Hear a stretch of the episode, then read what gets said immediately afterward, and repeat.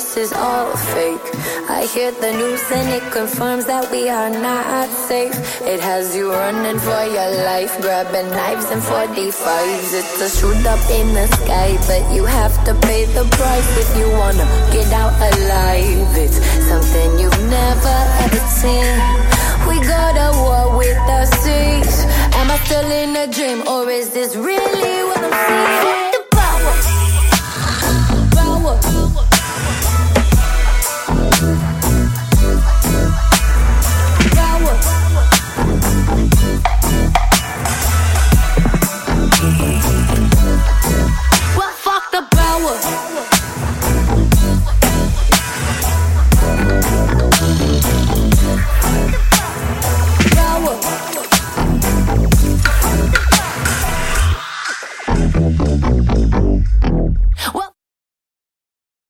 Well, well, F the power, yeah. Yeah, that's a stupid little song about smoking dope, but uh, I really like the uh, uh, perform. I'm not really allowed to use it, but I sneak it in, sneak one in every once in a while. I really like, you know, bass driven. Uh, I'm really getting into this bass driven thing right now. And, but I do have something to say about the state of, um, the, you know, greetings in the name of the Most High, the only way to live. How? Who gave you life? Did Satan give you life? Well, addiction. Uh, you know, that, that, that, that momentary fleeting feeling, that relief in the hospital, and then it breaks down. That relief at the pharmacy, and then it breaks down. That relief in a pill, and then it breaks down. That social uh, conformity, but then now it starts to go completely the opposite direction of anything you knew before. And then you wonder, how could anyone stay sane? And the answer is, well, the only way to stay sane is to understand, you know, this is normal. Uh, I need that drape. Well, maybe the sun. The sun, the beautiful sun. Okay, folks, so here's what it is. Today is the 21st. Count them, 21. We're an adult now.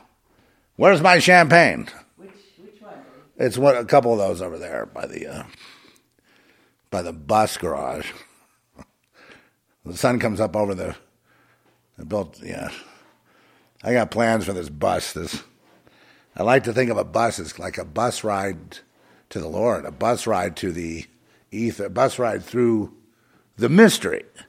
The mystery of Christ is the way into space through through that portal. But they said, Christ, what's that mean? And you know, uh, because of the the dual nature, no, it's the other one. Yeah, that's it's just blinding me. Really bad. In fact, I'm gonna have to adjust my eyes now. That's a bright sun. Anyway, this is the 21st anniversary of the Zeph report, and it's starting out here just like it did before. I remember I was remembering that first one I did, a couple of them. Yeah, I'm not sure they. We did it on real audio. Frankie will remember this. And and uh, I'm I'm going to get Frankie on here too. Don't worry. I'm going to get Trish. Why don't you chime in and say something about the. Uh, uh, Good this- morning. No, no. You have a mic over there, and a set of headphones, and a chair. That's your chair. Yeah, because I mean, there would be no Zeph report without Trish. So, Trish. Okay, no, she's a little shy, but she's. Well, you are now. Anyway, she's going to get something and she'll be back. But the main thing is, I remember that I had a.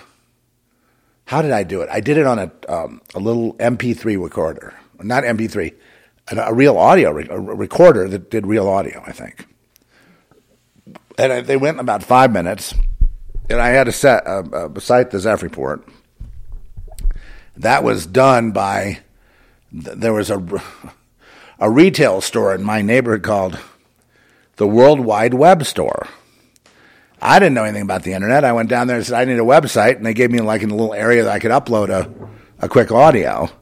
And then it was mainly for me writing, you know, and about God, you know, thoughts about the world and you know what I was going through and um, prophetic uh, utterances should they occur. Um, you know, as a place to, you know, the Lord told me to get that going.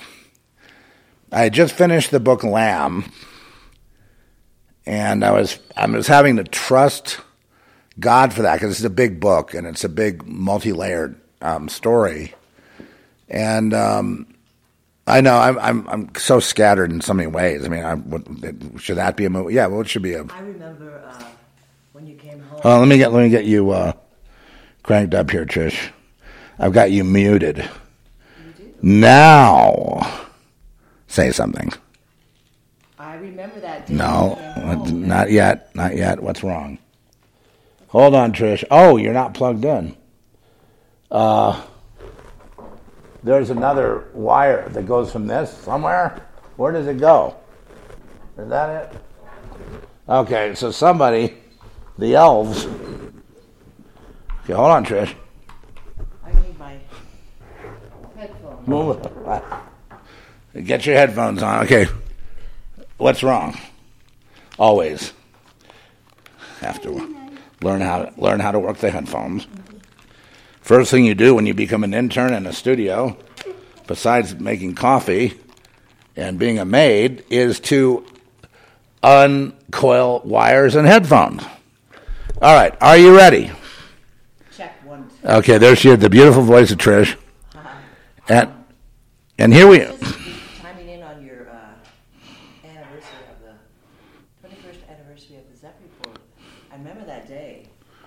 You came home and you said, "The Lord told me to start a website." hmm And I was like, "What's what's a website?" Well, that was uh, that was in uh, 2002 or 2001 too, and we were we were just getting ready to leave um, L.A. You know because we just we it was not safe. Um, being there because I was becoming. Uh, I'm not. Yeah, it's been hard, you know, with the dog to, to you know, try, trying to train Ben's and you know, and he's been so great. Yesterday, I had him trained to, to like while Eli was getting in the car, he usually harasses Eli. I had him stay, stayed right at my ankle, and then I let him up, and then and he went in without a leash. Yeah, it just took that command and let Eli get in the car, and that was really pretty cool. Dogs don't understand; they only understand the pecking order. They don't understand. You know, if there's a stronger dog and a weaker dog, the stronger dog is going to take the lead and bump the younger dog or the weaker dog an older dog, a younger dog. The younger dog is going to bump the older dog. It's just it, it, that's where the training comes in. They're not. They don't understand about compassion and empathy for the elderly. But anyway, we had these big. Um, they were like something you could sit on, but also you could put your feet on. Kind of a I don't know what you call this, an ottoman. But they were covered with um, yeah, like a um, like rugs, you know, like I don't know, Persian rugs, and but not not valuable, but just you know that was they were, I don't know, that's my recollection. And I remember putting the laptop on that and sitting in a chair, much like I'm sitting here, and and and um, you know, doing a short message. And I would say this: I'd say, "Hello out there, friends." And then I'd have a little message, maybe no more than about five minutes, maybe 10 at the most. And then eventually, when Lamb, and I'm just trying to think when that was published, the publisher got me on uh, radio stations to do interviews about it. And then I'd always talk about, you know, Jesus, the end of the world, all this, you know, that, I mean, it was insane that people did not understand this experience of um, having this awakening in Christ. But it wasn't just an awakening, it was like, I was in um, kind of a, a, denial, the same denial that I was in when, when you know, when I was, that, you know, ended up being, uh, you know, the, the, screenplay basis for what became Society, the movie, which was, um, you know, altered from, you know, my original. I know Brian keeps wanting to, he keeps wanting to make sure that people know that, you know, I, I'm not responsible for the whole thing because when people like it, then he wants the, all the credit. So fine. You can have all the credit. Um, and that's great. You know, I, I, I never care. I don't care. I, my, my thing is, I, it wouldn't have been written at all had I not sat down to do it. And when I sat down to do it, even when I had this awakening during the time that he and I were working on the screenplay, and I got that phone call, and, and you know, and all I can say about that is, you know, verifying that, you know, I was just told that screenplay is all true, et cetera, et cetera. And that sent me for a loop. But then I got back in line of the mind control that allowed me to come back to LA from, um, you know, from parts unknown. And so I went back in the mind control. It was another 2002. It was another. Um, so that would have been, let's say, 1990, or 1989, whatever. So it'd be another decade and a little more before I would then it was my encounter with the Lord that then brought it all back. So, so it's a little. I guess the story goes, and maybe someone should do a biography if they find me interesting. I am unique in all this, but I was thinking that it wasn't real, and and you know, and everyone has their opinion. I mean, you know, Brian has his opinion that you know doesn't agree with mine, and Rick Fry, who was there, was he's passed on now, and he had his opinion. He didn't, you know, he just thought I was crazy. So that was that. That was that. And he didn't believe there were there, anything like there was anything like society. The you know that that that that existed. Because we talk about it now everywhere, but none of those guys believed that it was true. That there could be, you know, a secret cabal that rules the world. That you know that's let's say you you you, just replace the shunting part of that with like, let's say, of course, there was incest in it, and you know, uh, all kinds of um, things, but just replace it with human sacrifice, right? Blood drinking, human sacrifice, all that stuff, and and there you have it. But none of them believed any of that, even that. So, you know, so I was like, okay, cool. So, you know, that that was the whole idea of me, you know, having you know, obviously I was nuts. Obviously I was sick you know, to think, you know, and, and now, um, you, you know, I've, and then I sort of snuck around writing the screenplay. My, my you know, marriage had fallen apart and losing my house and losing this, losing that, losing everything I had. And I had to start over. But, and then that was going, you know, the society, you know, got picked up for production. And then that was like, wow, okay, so that's going on. And during that time, there was that one incident where there was that phone call. It's all real. It's all true. And, you know, talk about uh, there's evidence and all that. All true evidence. And then I flipped back into the, because the programming had been going on for years that there is no such thing. Nothing like that ever happened. And then all the incidents that happened in childhood, like early childhood, they'd all been covered up with something else. Like that never happened. Nothing ever happened. Not that it was replaced with like Leave It to Beaver stuff or you know some kind of innocent you know Santa Claus thing or whatever. It's uh, it was that it was um, the you know paranoia of you know I don't know my body, sex, shame, guilt, maybe and then that would go back to incidents that happened, but then that, that couldn't have happened because there isn't a world like that. So it must be me. So during the society, the aftermath, when it came out, although I distanced, you know, when I came to the Lord, I distanced myself from, you know, all of that, from those people, everything.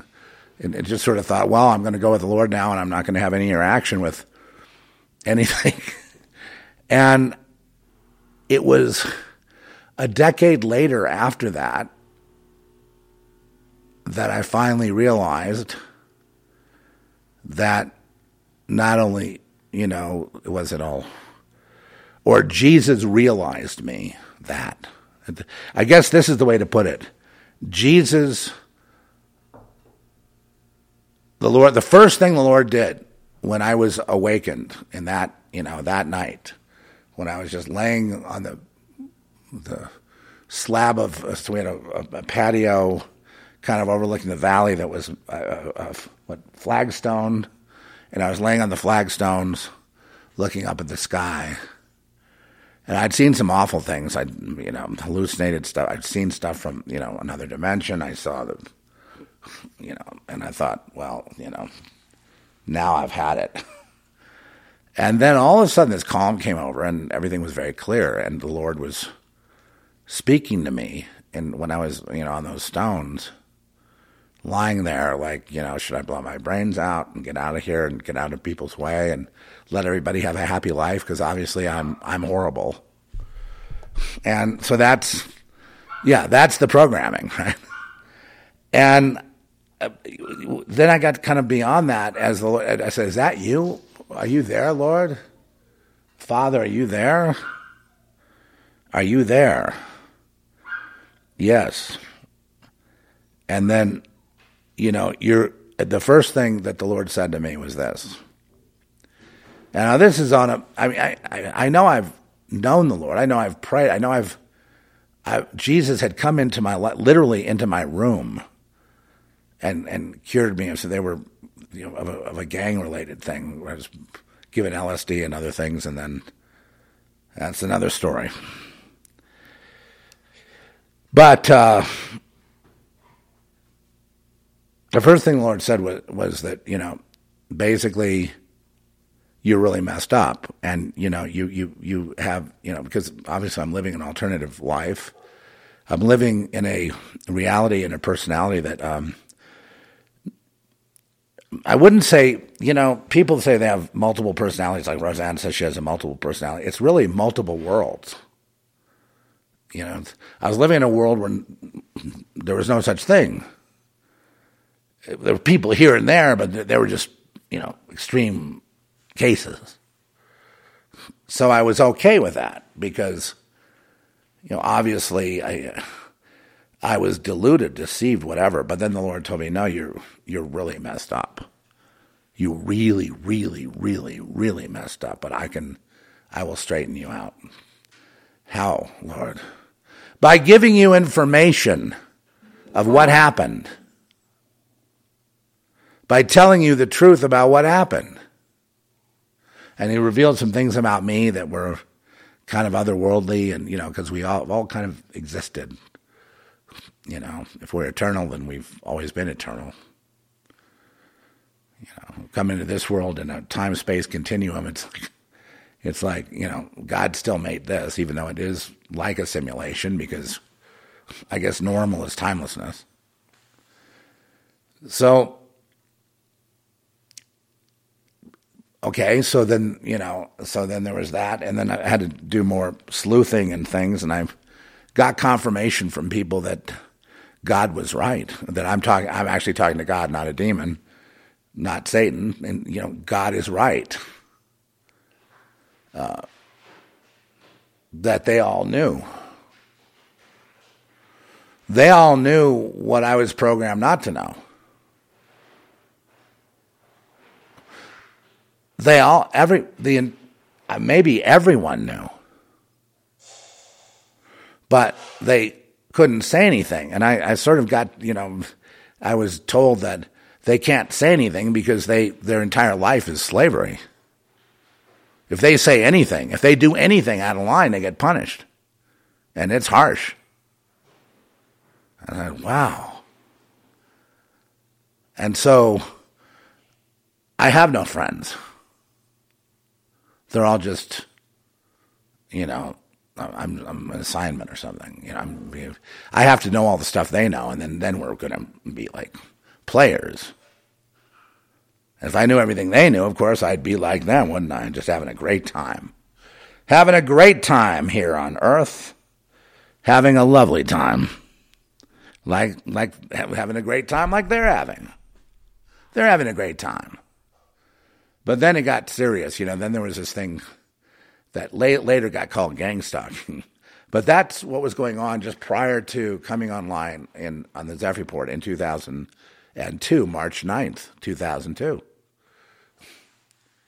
Now, so this would be 2023, so I guess that's 21 years. Is my math right? I, I can't even think right now. It's a little scrambled. But uh, yeah, so I was urged to go online, you know, to to share this story as it unfolds. Um, you know, I would be told things by the Lord, and then I would take, I would impart them and take them and say them out there. And some of them were healing words, some of them were healing, prophetic healing. Um, you know, uh, some was some, you know, a lot of people said he was speaking to me, and I said, well, I don't know that, but the Lord was using what I was saying to, and he, you know, we were all linked up with the Lord. And that's the mystery of God, and that's how it happens. It's like, well, you're speaking, right to me. And it's like, yes, I'm speaking right to you. But I'm also speaking of something that, that I know from what I've, you know, gone through. Because they'll never say anything. And how many, you know, these kids committed suicide and everything because they, they, they, you know, they, at some point they were awakened to this reality of, you know, a satanic world, you know, lock, stock, and barrel, no exception, the whole thing. You know, forget governments, forget anything you ever knew about history. It's all wrong. It's just this. So they wake up to that and think, I can't handle it. I, I thought we were a, you know, you know, people saying today, I thought we were a, a country. I thought we voted. I thought we, I thought, you know, there was a, a rule of law. I thought, I thought, I thought, I thought, no, no, no, no. Same thing, see, down there suffering the same thing I suffered. And the programming was there. It's really not programming. It's like a kind of like, it was like a, a self destruct programming along with murder attempts to, you know, get rid of the problems, which is what they do. So you never see, well, there's never evidence. It's like, yeah, because all the kids that, you know, are not inclined uh, aren't here. So how could there be evidence if the ones who are here went along with it? And now they're trying to get out of it. You know, and that's, I don't want to hurt you, Zeph, but I, I have to. I say. It's because the other side. But you go to church. Yes, I go to church, but we, you know, you come to my church, I kill you. Well, why? Because you're not in this thing. What thing? Acceptable by say whatever. Well, but you know that you don't understand. There, God has people like that that are His people. They, you don't. They don't. There's never been the opportunity. If there w- was, if it was a different circumstances, I'm sure I'd I'd be right there with you, because I'm, you know, terrible sinner. But there never was a, a time, a place, an opportunity, a a situation. It all got wrecked and thrown off the cliff. And had it been successful, then I'd just be another minion. You know, why would I be any different than anyone else? There's no reason. Nothing special about me. The only reason I'm really here right now is because I started talking on the internet, and then that also brought attacks. So I, you know, the, the you know, I became familiar with the you know gang stalking and all that, which is all related to this. You know, this, and um, you know that began, well, really early, pre-teens. You know, childhood, really, and then and then when this experience happened, and then Trish, and I, she'll come back, I think, and tell her testimony, but she. You know, at the same time, you know, it was like three in the morning, I think, and I walked in. The, there's a sliding glass door, you know, really pretty tacky uh, kind of valley home we lived in. I'm sorry, but it, it's you know it's it was, uh, but it was fine. I just I just don't like those sliding glass doors. I walked in there and said, "Hey, I, I, God lifted me up. God did this, and He told me all this stuff. And listen, it's just unfolding right now. Like, and then she caught it, and then the next thing you know, that she was on board." and then we were you know reading Bibles and this and that. And this guy was trying to he was working on the on the kitchen. We were you know doing a thing I used to do to um, survive. As I would do uh, take a house and then redo it, you know, and then and then not yeah. I guess it would be flip it and you know sell it and then you know have a profit and then pay taxes and then try to you know use that to to get down the road. But you know that's one thing that has worked for people that uh, if you want to work on your own and do stuff on your own, that's one way of one way of doing it. I, I don't know about today because it seems like today the, uh, but real estate's always been a, you know, it's it's a complex thing that people don't understand. You can you, there's a lot of benefit to being an owner. You're never really an owner because you have a mortgage, you have taxes, you have all kinds of things that make you know if you don't do those things, you don't they take it away but there's other benefits and things and you know there's you know refinancing and selling and things you can do to get you know to get money to earn money so that you can keep going it's not that hard it just it, it just takes you know most people aren't trained in how to do it's not really a big deal it's it's that you know if you get it refinanced and they valuate it at a higher level than what you had then you um, you know you extract money through the refinancing of the house, and then you, you have an option. You can maybe rent the house out, get another one. You know, you know there's all kinds of possibilities. And uh, most people I know that actually, you know, survived and they were not making it in a normal job environment did, you know, pretty. Every one of them um, did well. And not, not, I wouldn't say, you know, becoming millionaires or anything. I just say did well, you know, survived in, in real estate. And especially people that are handy who could like build out a kitchen or, you know, or had their Home Depot account, things like that. And, um, you know, provided a service, which is a place for other people to live. Anyway, that's all in the past. Now, uh, that's more the positive side.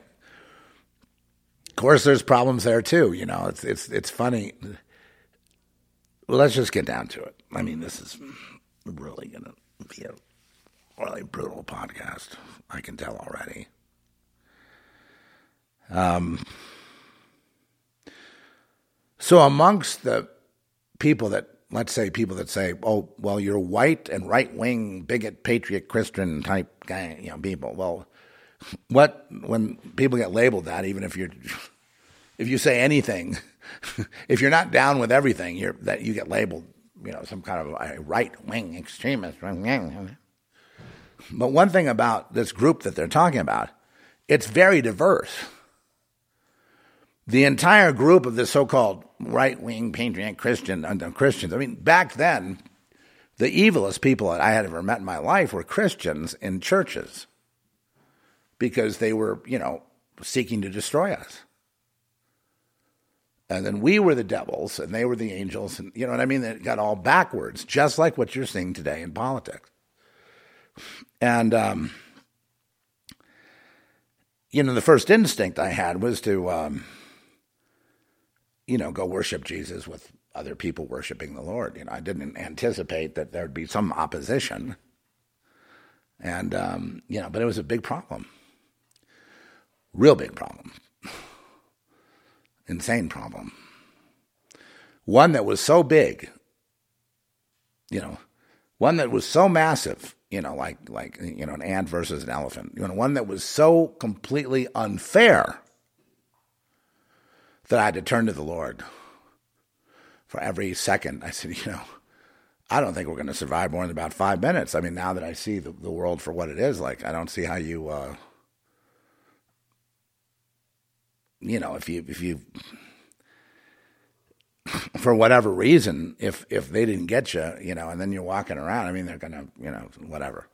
And then that's when I started learning about the true, the truth about the Lord and the truth about the world and the truth about everything, everything, including my own life and all the all the things that are that happened that you know we can't cover in a you know it's it's it's a you know, pretty vast. And I keep coming up with uh, new insights, new memories, new things every day. And I think maybe one day I'll sit down and write about it, but you know, I'm maybe not. I'm not sure how to go about it because um, what most of the you know the kids that I grew up around, what they were afraid of was you know what they were doing to me. so they, they and they lived in that fear their whole lives and they never have broken free, so to speak. They they go to church and they have weddings and they they eat and drink and are given in marriage, you know, just like the, the Bible says. They're in different religions, and you know they're in Buddhism and Hinduism, thisism and thatism. They follow cult leaders. They go to Christian churches. They do this. They do that. They're everywhere. And what they've learned and is to accept the world as it is, but it isn't because it's, you know, covered and buried. But then they operate that way. And the whole purpose of the of the of the of the world then is hunting souls. Right? And hunting, you know, destroying innocent, de- destroying the innocent. You know, killing the innocent. You know, we get into war, what do we do? it's it's a ritual. It's a Babylonian ritual. What do we do? We go there. We kill five hundred thousand Iraqi children. Okay. Madeleine Albright says that's a small price to pay. Price, she called it. See, that's normal. We've accepted that as normal, but that's the way the world works. We need all these wars because we have to kill, you know, innocents. People that never meant you any harm. You must bomb them. And why do you do that? Because in a satanic world, you do that, then you go up. You get power, you get money, you get fame. Everything finally worked out for you while everybody else goes to hell around you because the, the war doesn't stop there. You may have to sacrifice your mother, your father, your children just to stay in that, you know, good graces of a demonic entity that was created by God.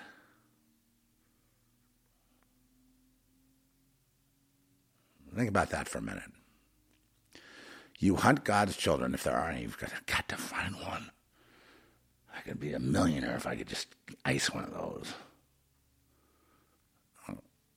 And so the people that are, you know, most of the targeted individuals, I mean, I didn't even learn about that term, targeted individual, till later you know, I had no label for it when it was, you know, 20 years earlier, 25 years earlier. It was just weird how it was all so co It was like, you re- rehearse like a rehearsed script.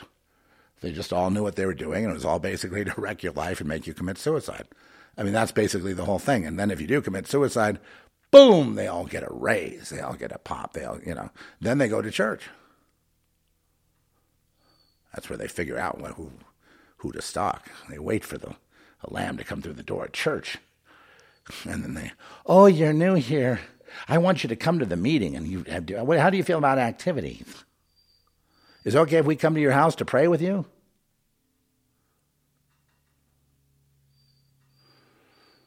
When the whole thing is a front for the other side. You know, we talked about bait and switch early on in the Zeph report. We talked about all this, I think, in the first couple years. We talked about all this stuff. And people, you know, they they reacted. Um, at one point, they trying to stage an intervention and get me and throw me in the nut house, but that failed. Around 2003, I would think, you know, somewhere around there. Um, okay, so they don't want you to be going on with this. And, and we had that revelation about the Elijah, uh, about the return of Elijah before the Lord, and how Elijah would go into these churches and take these pastors and throw them out on their ears. And now I'm beginning to see that very thing happen. But that's what I was told or informed in the very beginning, you know, way back, you know, 21 years ago. There'd be this Elijah return. The way that's going to look is these phony pastors and these people that have just kept their congregations under mind control and just under, you know, slave control. They're going to be, you know, they're going to be ransacked. They're going to be thrown out. I mean, you know, they have like in every church, you know, they had, you know, um, I outed one FBI agent at the Calvary Chapel. And the minute, because God told me, hey, this one's, and I said, I knew it. I knew it. And so I tell, I tell the pastor and his wife this. Oh, and they freak out. And the next thing you know, the next day, this guy's gone. Oh, uh, I got another assignment somewhere out. You know, I'm an elder in the church down in Costa Mesa or whatever. And the next thing you know, I know Chuck Smith's church is a, basically a training ground for, for spies. That's all it is. It's just a training ground for undercover agents. How to be an undercover agent? Well, you here are the you know 501c3 churches will all cooperate with you. And um, what do they do? Well, they keep you know they keep track, they keep dossiers on you. They keep you know they they spy on you. That's what they're there to do. And uh, after that, though, they were hopping mad at me, and they tried to arrange to you know to get me. And um, I just barely got out of that one, but I got out of that one because the Lord was guiding me. But I mean, I, I just had a hard time believing that people in the church would actually resort to crime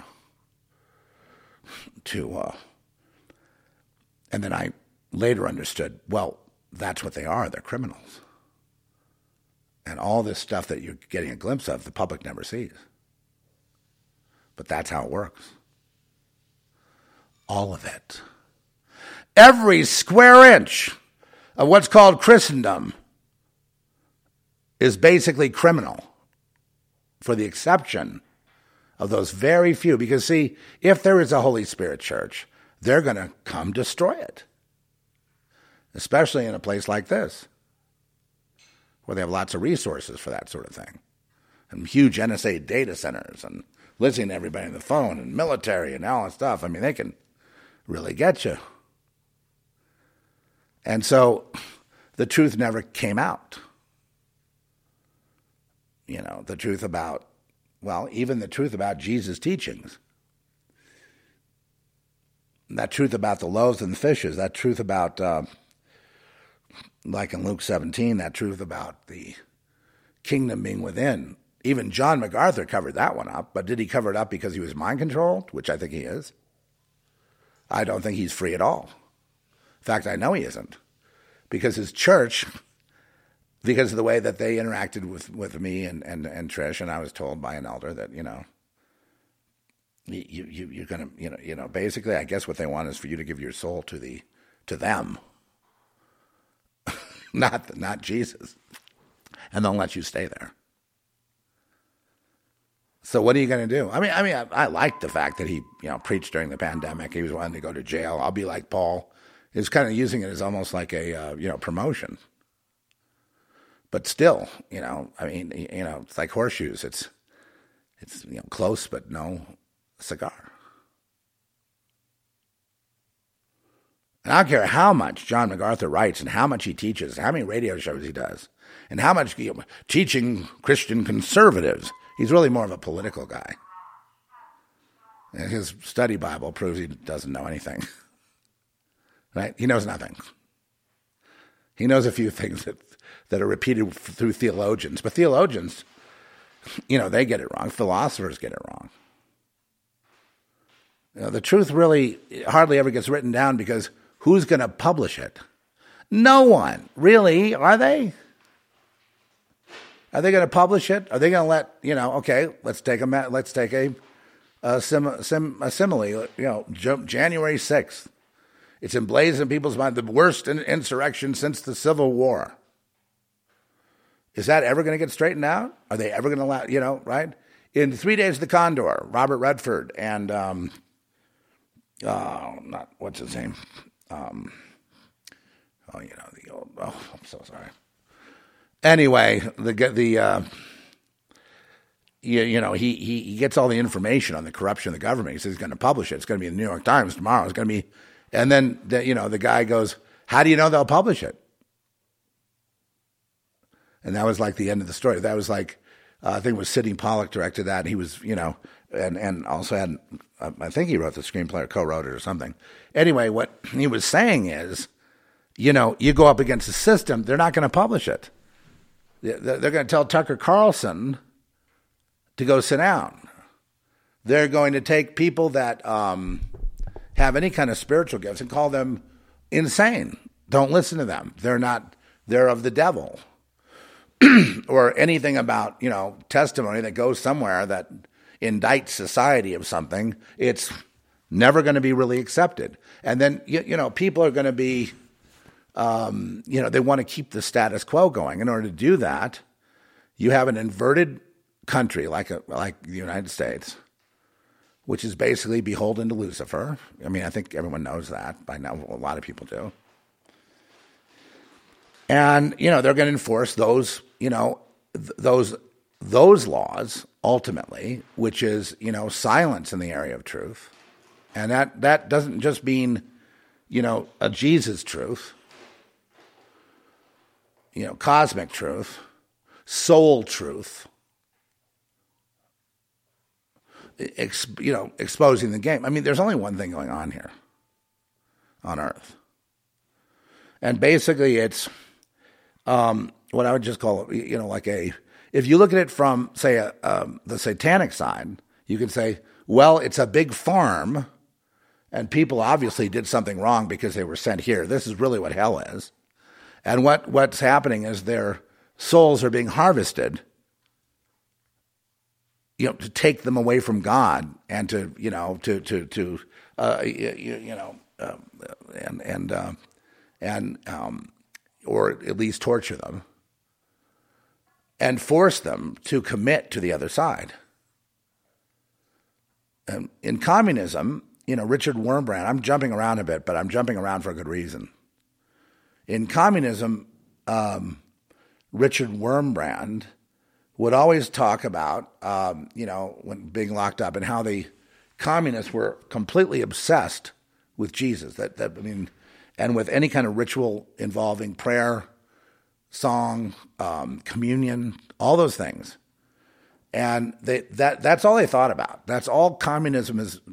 That's all it, it cares about, really. And so what they would make them do is that the whole point was to make people renounce Jesus. You know, and they, to do this, they would poison, they would make them eat feces and drink urine, things like that for communion. You know, they would, they would, you know, they would, uh, you know, make sure that people were too sick to, you know, they, they, that that they just had to break them of that. And as soon as they were broken, and they said, I renounce Jesus. I'm not, you know, all of it. It's all wrong, and I'm with you guys. The next thing is they would be, um, you know, taken out and shot in the head as soon as they renounced. tell me communism is not it has something to do with politics or has something to do with um, you know economy. it has only one purpose, and that's it. And that's why you're seeing the, the plethora of almost like competition of who's going to be the top dog of you know of uh, of commie stooges. You know, which are now the you know, and it's funny looking at Hollywood now. Now that everybody sort of you know, and people are waking up and they kind of they don't know what I know yet, but they but they know a lot more, and it's going to lead to knowing everything. You know, you you guys, you know, have been through the wringer. I, well, you know, my listeners, you've been through the wringer, and you're not, you know, you're not fit for even alternative. Alternative radio is filled with sellouts. You know, you understand, and you know that. But you want to listen to something. And I know we mentioned people here that are not, you know, if I mentioned Tucker Carlson, I don't know. I like what he's saying, I like what he's doing, but I'm I don't live in that universe. I'm in another universe than that. I'm not really on the same page uh, spiritually, but I like that it's leading to to total truth. You know, I, I like that. You know, but but we've seen this before, where then then you know all of a sudden it gets derailed or taken, or they're infighting, or somebody accuses somebody, and someone gets caught doing. The next thing you know, nobody wants anything to do with it, and you know, it was called underground and political prisoners and you know, freedom and and is it against freedom or is it against God? You know. And when I say that I said is it it the world is the world against freedom or the world against God? The world's against God. And freedom comes from God.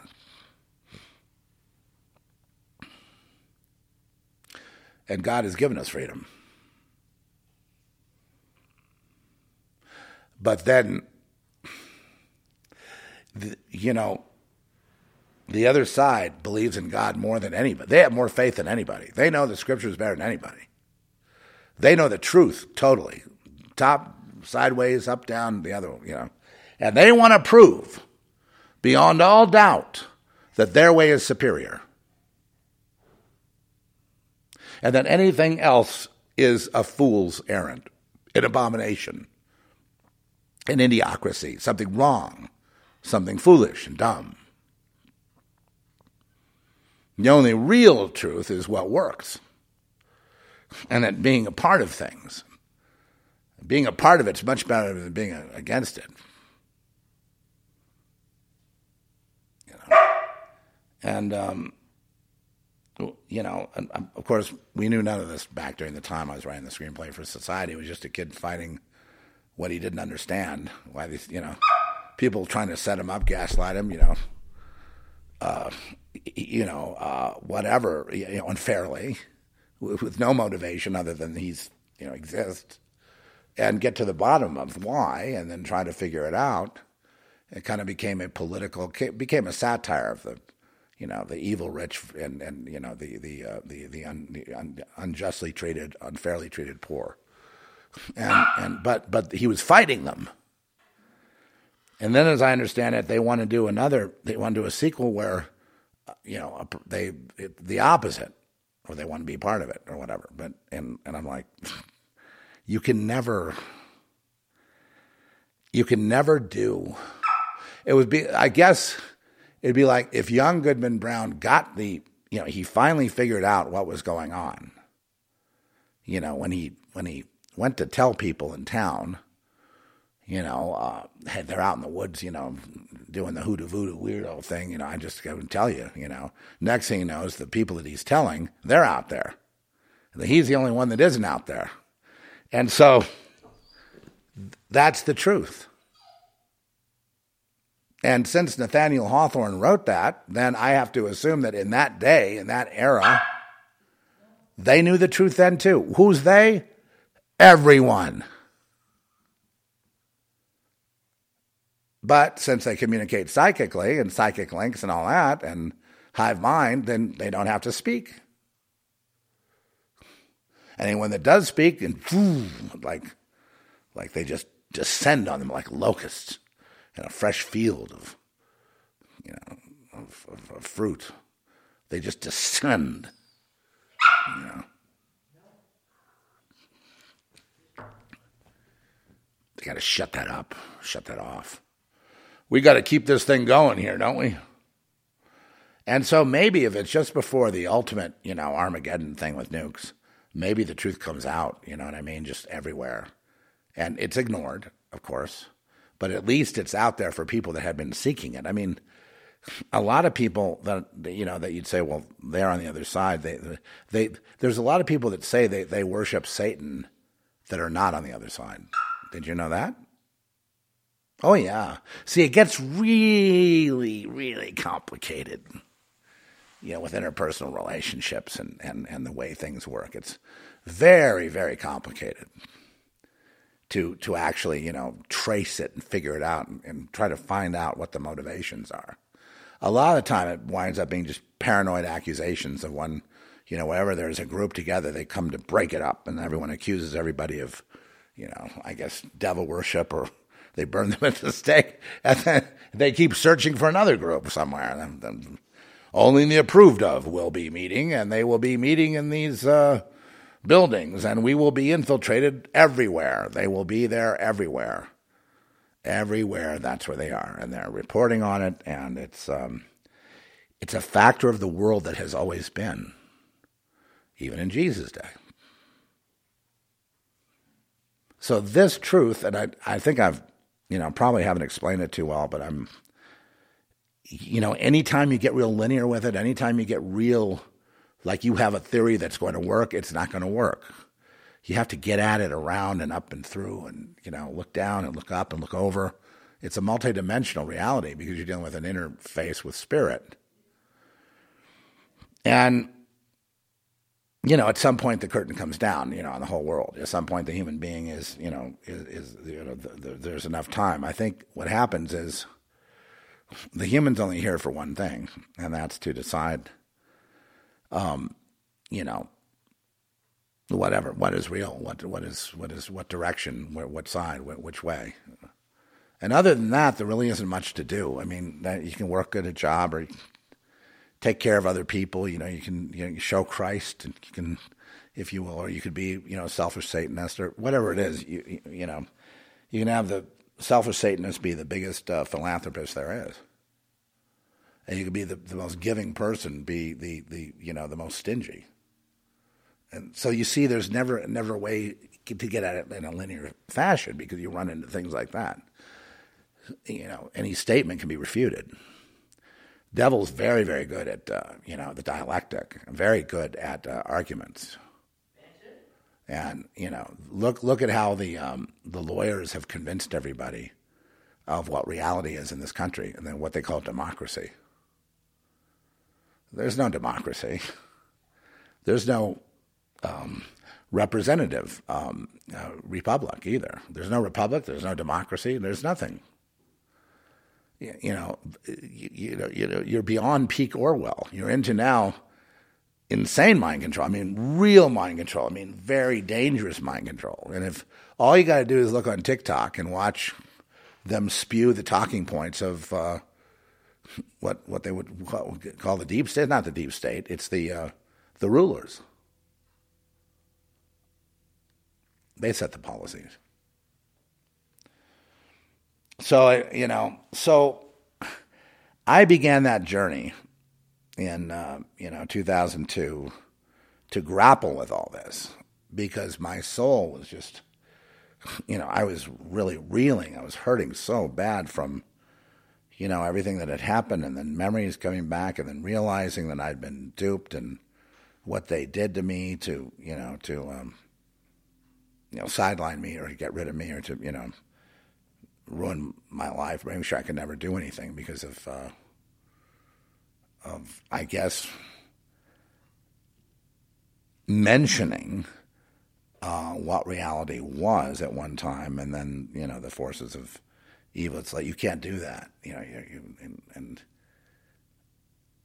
I, I, think what it is, they just assess who you are, and if you're like a pure-hearted person, then they, they worry about you. You know, I don't know in my case what it was. I don't. I don't really know what. Um, why it went into to, to such a you know why there was such a campaign to um, to do harm you know to me uh, except that it has to do with. Uh, I wasn't alone. I mean, I saw many other children in the same circumstances I was in, and they were no, they weren't nothing wrong with them. They weren't sick. They weren't, but you know, they were in the process of being ruined. You know, from the typical, you know, college, you know, fraternity, you know, club, you know, affiliation, guild, living, and, and so when I say ruin, I put that in quotes. No, I'd say in a sense I didn't know what was wrong, you know, why all of that was going on, why, why the gangster, you know, what, what I sought to find out though. And in 2002, in March 9th of 2002, 21 years ago, I set out on a journey to finally get it figured out. And then I was told, nobody cares. I was told by um, one of your favorite guys, Sean Stone. He told me, your your little podcast, nobody cares. It's not going to do anything. You need to be hooked up with somebody that can, you know, write about what you're talking and you know your story or whatever, or it'll be lost. And I'm like,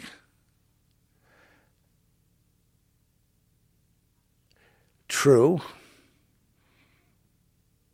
You know, there's there's I see the truth coming out now from many sources, and I see it being ignored, including Sean Stone.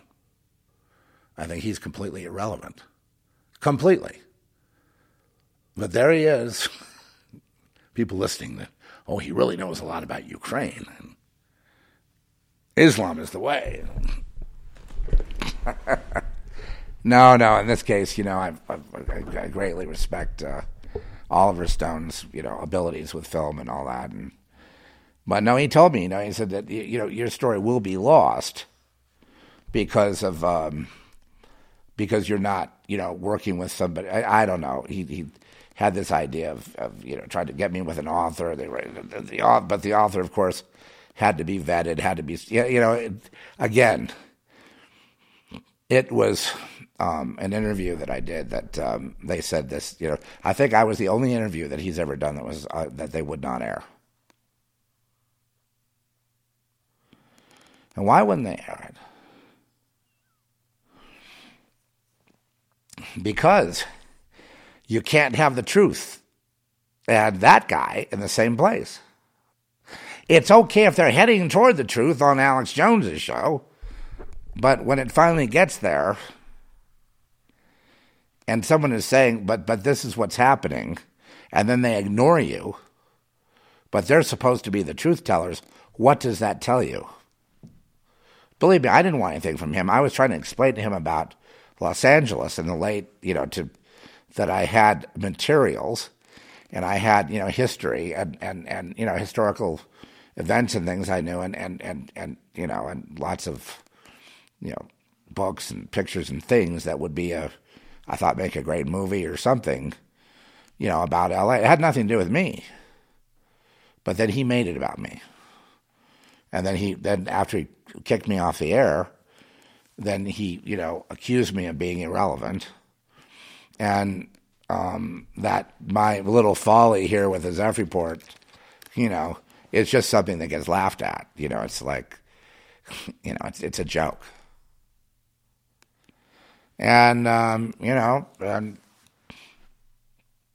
and you know that was a, you know the last time I really you know see what happens is you get fooled by people like that, or like I remember back in the day with Sean David Morton and you know Art Bell or Art Bell himself, or you know I guess now George Noory, all these people that they're your friend.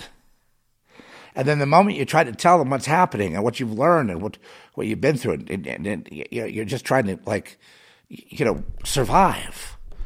And then they kick you in the gut, they kick you in the head, and they hope you die. And they, they, you know, they're very. They, I'm like, well, wait, wait a second. You're you're supposed to be on the truth. I'm trying to tell you, and they don't want to hear it. So, the answer to that not not only are they knee deep in it, and they're not free. I mean, obviously, that's just surface. But the bottom line is what that proves is that it is the situation, the absolute truth of Earth.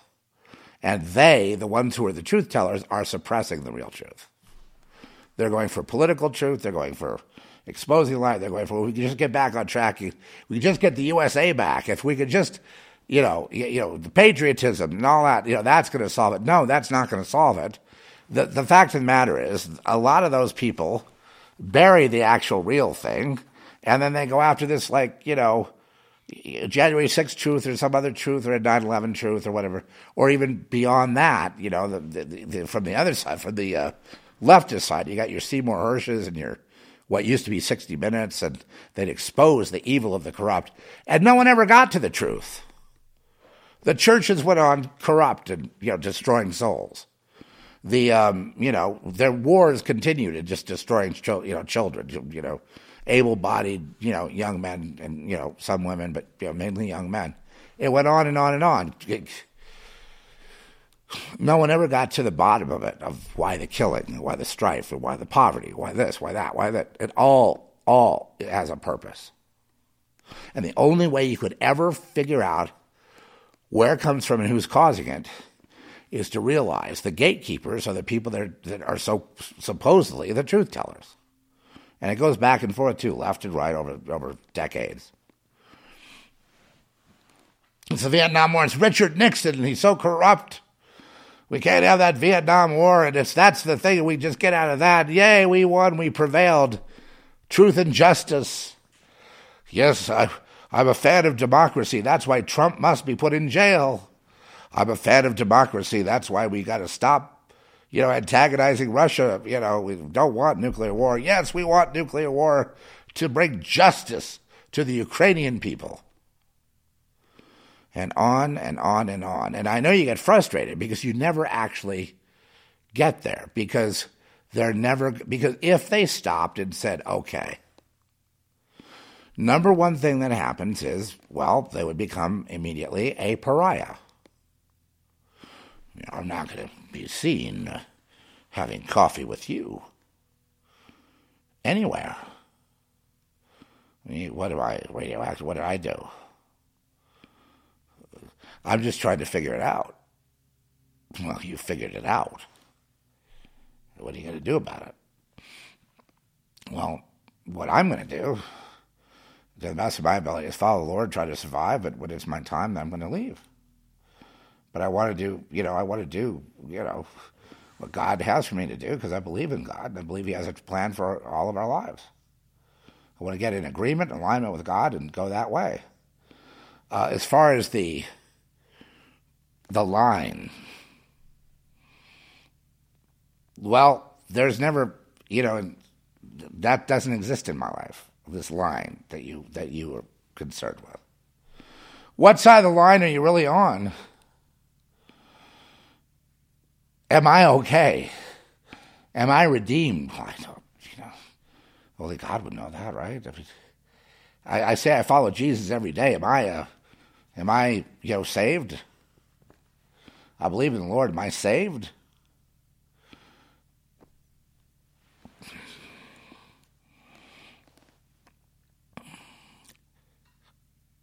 I suppose if there's a reality that is earth,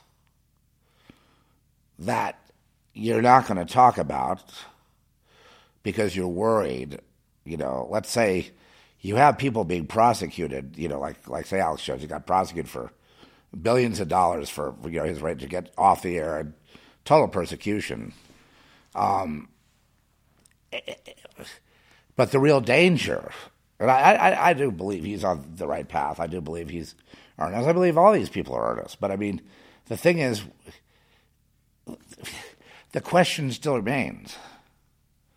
You know, why am I irrelevant? Is this Zeph report irrelevant then? And why is your friend the author that that would make it relevant? who are you to say that? And you're aligned with all these other people, right? Where all the shows you go on. So what does that mean? And until, and unless people are willing to deal with that, which they're not. They're more they're more adamant in covering that stuff up. They don't want people to understand. You know, there's a line. You know, there is a curse of, of Yahweh. There's a curse of the Lord. There's a curse, uh, obviously, on people that have crossed that line. I know my family had a generational curse, and they're all gone. And that's what happens. The wicked are taken out.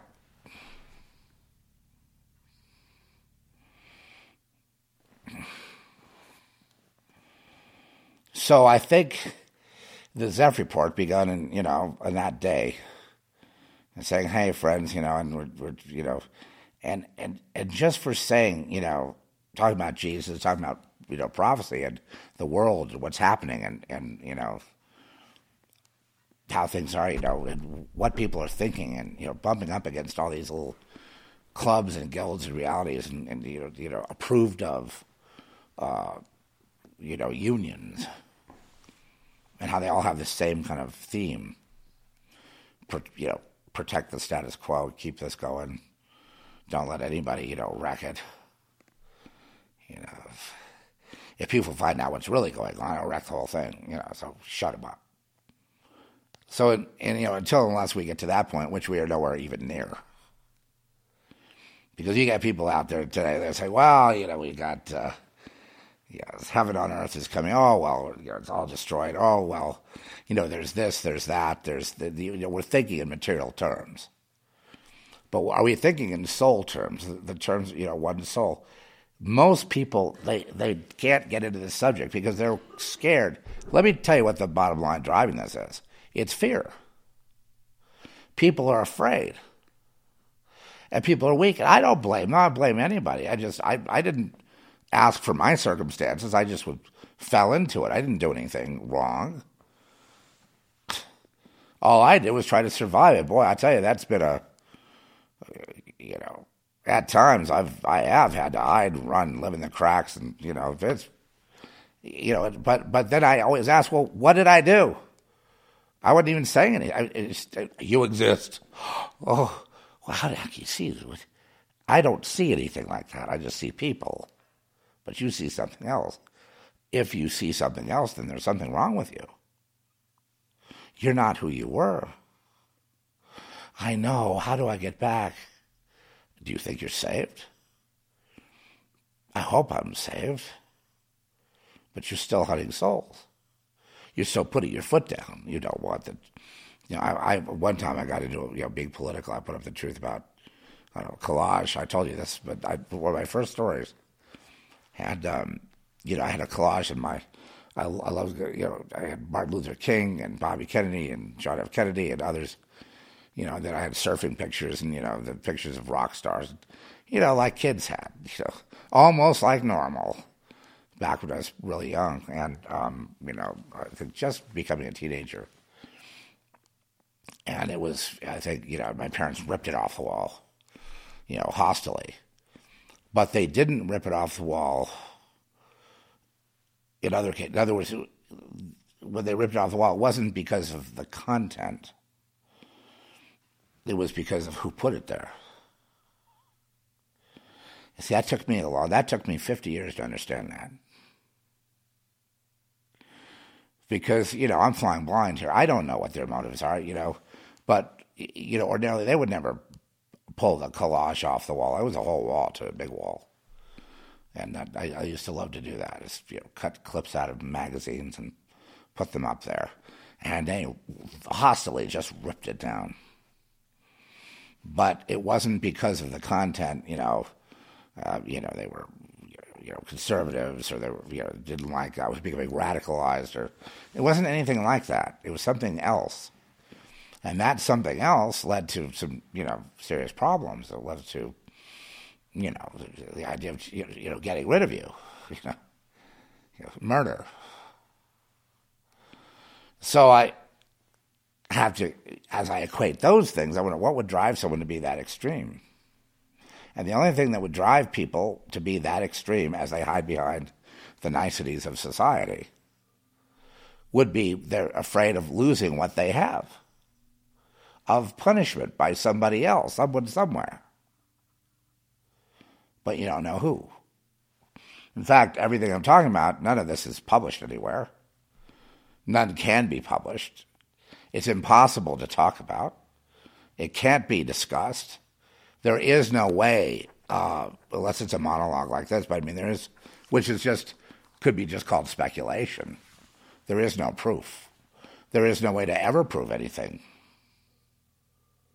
when it comes to, um, you know, th- that spiritual affiliation. There is a supernatural wall, I guess, and that when a person, you know, passes through that to the other side of that wall, that there's some kind of sealing up of any kind of information so that it it never ever really circulates around. It never gets anywhere.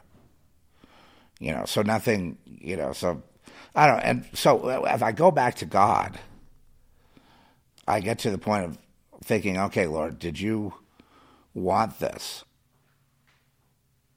You know, is this the the you know the obstacle course? And Lord, what about these souls trapped? And the answer is this.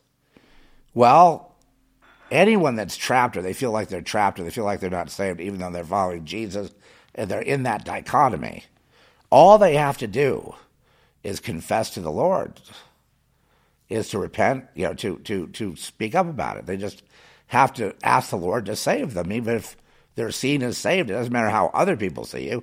If that's a problem, that somehow you went through the mirror, you never came back, but you say you're following Jesus and you're running the churches and you're all righteous and you're voting for, you know, DeSantis or whatever. You know, you're, and then you realize, you know, you have this crisis of, Lord, will you take me back? I, I, I did the wrong thing back then. I, I need help. And that's why Jesus came here. But what keeps that from happening on a mass scale is, you know, pride and, you know, ego and, uh, you know, this fear that everything will collapse. If the truth really comes out, there'll be nothing left. It'll all break because it's all predicated upon this lie. You know, I guess the lie is that uh, the lie used to be uh, the devil is really Jesus. you know, you sell out to the Satan, you're really saved, or something like whatever it is. You know, this this thing, and um, so there really isn't a problem. I mean, I, I don't see that there's a, you know, the only problem there is is socially. You might get rejected by your social circle, even though they're all Christian patriots, let's say who you'd think, you know, oh, they, you know, you know, we're, we're all on the same page, and they they might reject you, you know, that level. Which I let me make a prediction right now. After 20 years, 21 years in this, no one has ever broken that ceiling, if you want to call it a ceiling or a wall or a mirror or something, and nobody will because it's it's like a God thing. It's like the Matrix has never really been broken. You as an individual go with Jesus, and Jesus, not you, will will will lead. Jesus must become. You must become. You must eat the flesh and drink the blood of Jesus to be connected, to be on the vine. That what that means is it doesn't mean human sacrifice. What that means is that that's what you are. You are that now. You're not the world anymore. You're not public opinion. You're not you don't care what Sean Stone might say. You know, you could care less. You don't seek people out like that. You know, I mean, I seek. I, I've sought a lot of these people out and stuff because I thought we were brothers. I thought we were friends. Only to find out, you know, that it's no different than you know than the Satanists at school or anywhere else or the population at large. So if that's true a good case to make that the world is hell. And that most people go along with it because they're promised the, uh, you, you know, provision if they go along with it. And then, you know, they are the most adamant ones in church because they, you know, they want to make up for what they've done and they think they can. And they think salvation, they don't really believe in Jesus deeply. I mean, they think they're, they're trying to even up the scales you know, to do good to make up for what they've done bad. But it's not even what they, it's, it's not about them. You see, that's the mistake that's made. And they, go, well, I was young, I was innocent, and I, I didn't want to be bullied on the playground. And I didn't realize it was going to turn out like this on the verge of being nuked, where everyone's going to be killed. I'm like, where do you think it led? It will lead to everyone being killed. If this topic is not resolved, everyone will be killed. And it won't be resolved. So I guess everyone's going to be killed because who's going to resolve it?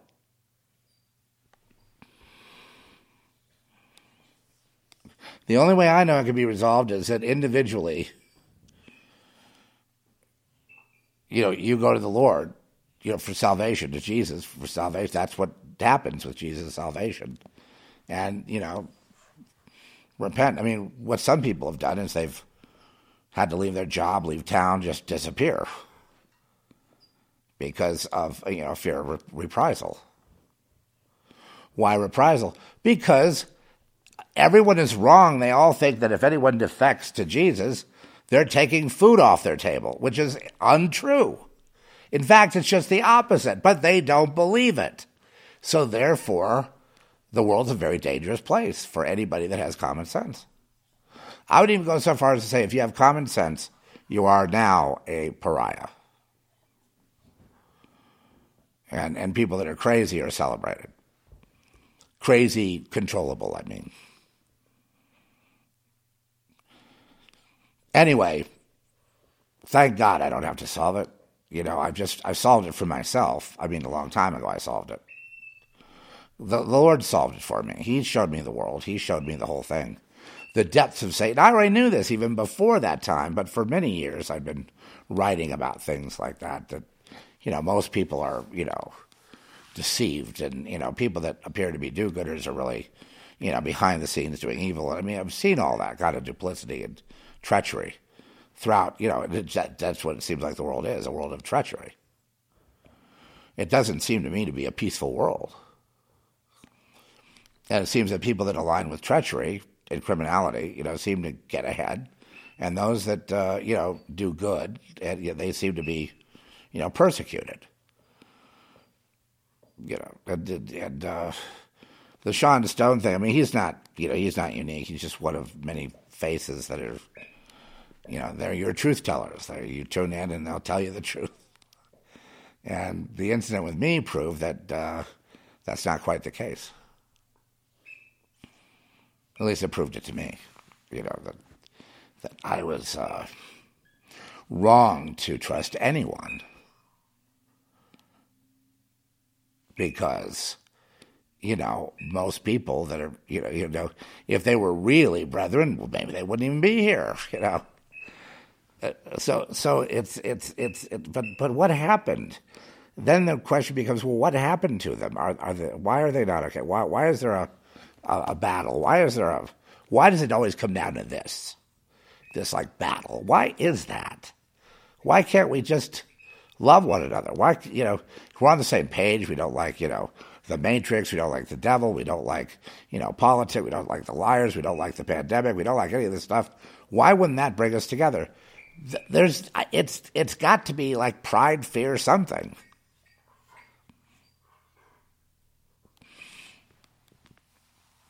it's sort of, you know, when these people go down the path of social conformity, I think they don't look at the consequences of what it does, you know, of the harm done to others.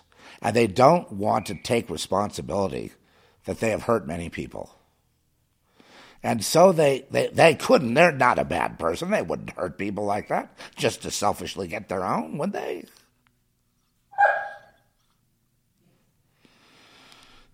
Um, Jesus may have known what to do with this, but I mean, Jesus mainly appealed to the poor. The poor masses, the little people, the, the, really the meek, were the ones that were gathering around Jesus. And what Jesus was teaching them is that, you know, your treasure isn't of, I'm not of this world, and neither are you. Your treasure lies, your paradise is another world, this world, that, but where I'm from, a world that I will make for you.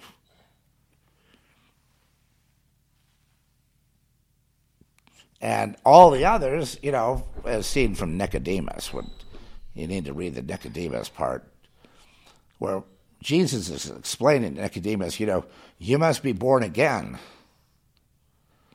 In other words, what does born again really mean? It means you have to start over.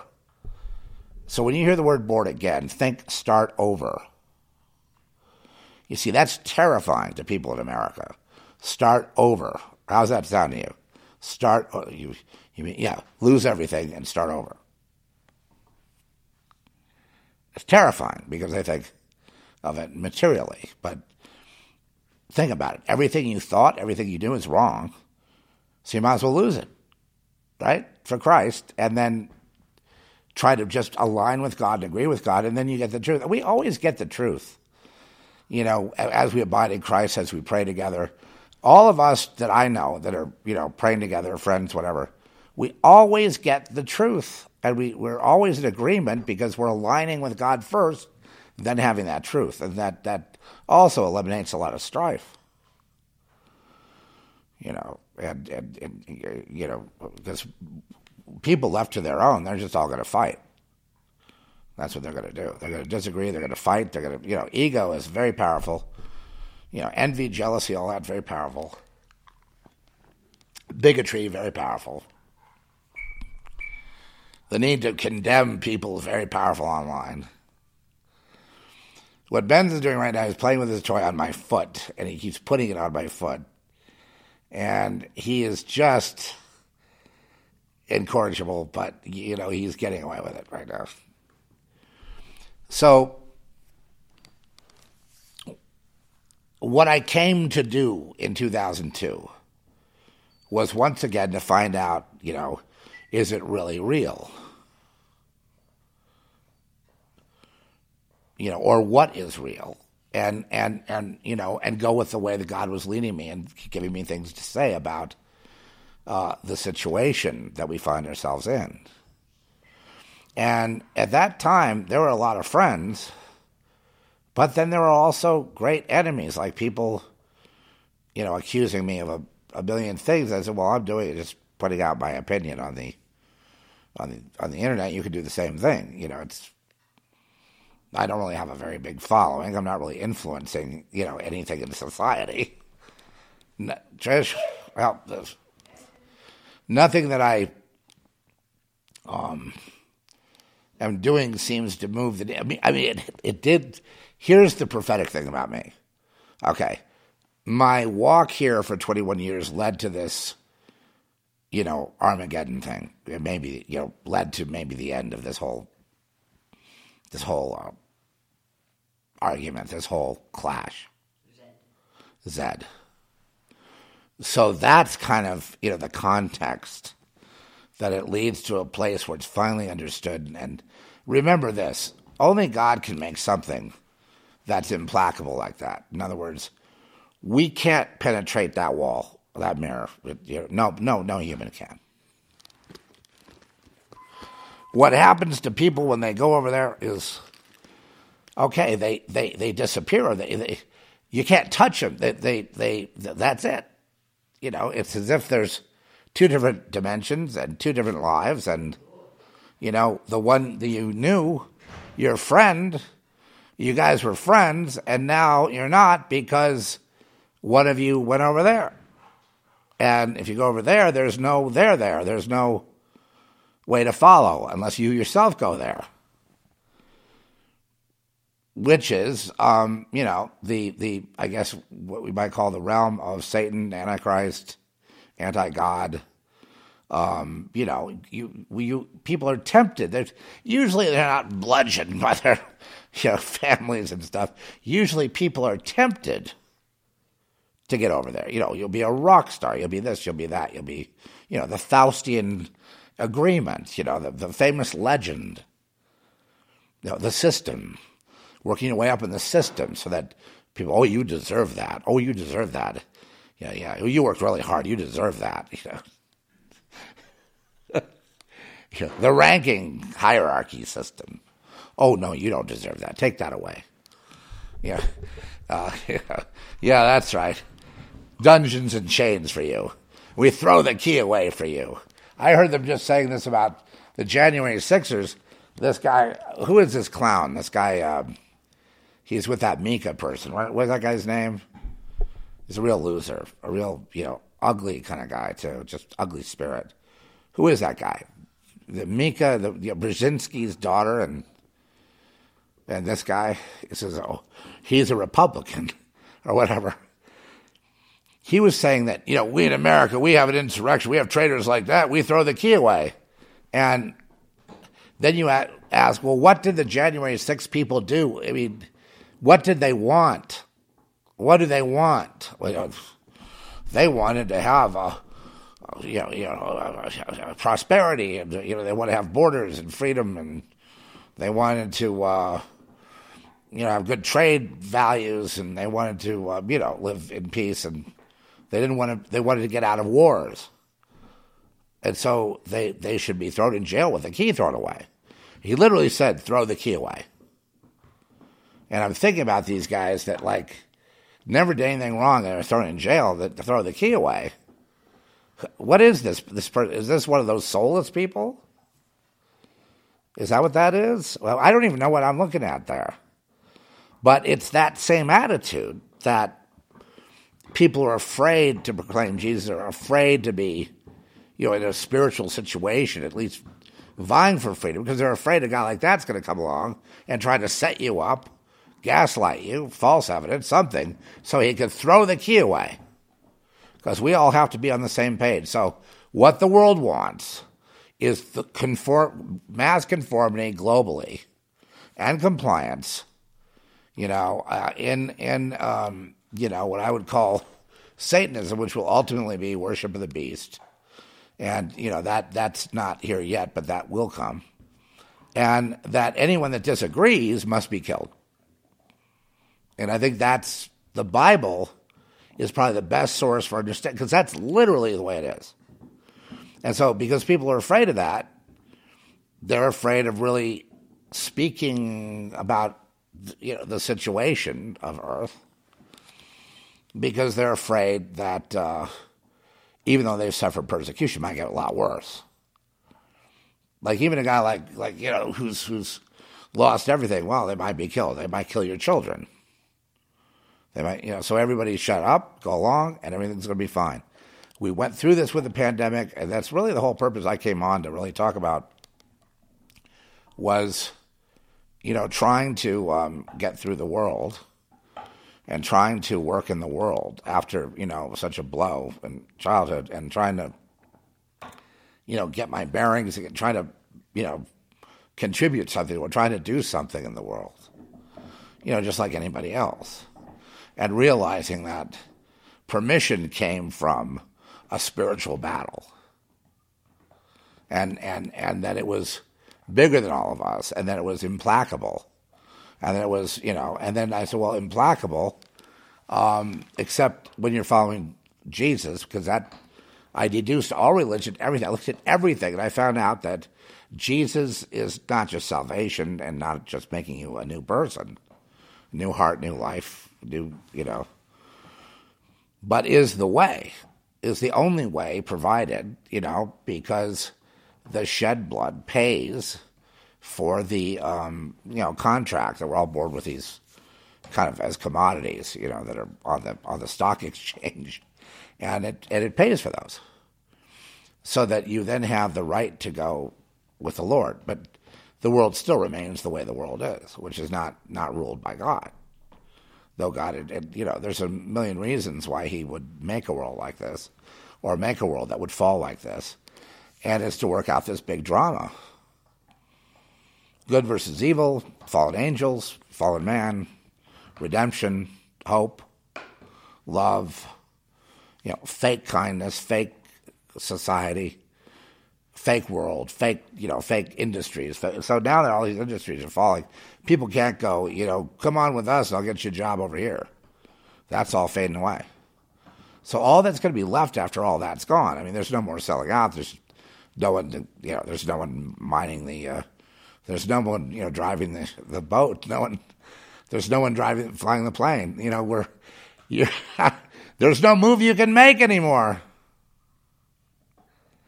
It's not like you can just go, oh, yeah, make a, oh, well, well, yeah, you know, I guess there is, it's to a certain extent, little in wealthy families and stuff like that. I mean, someone could give you a job, I guess.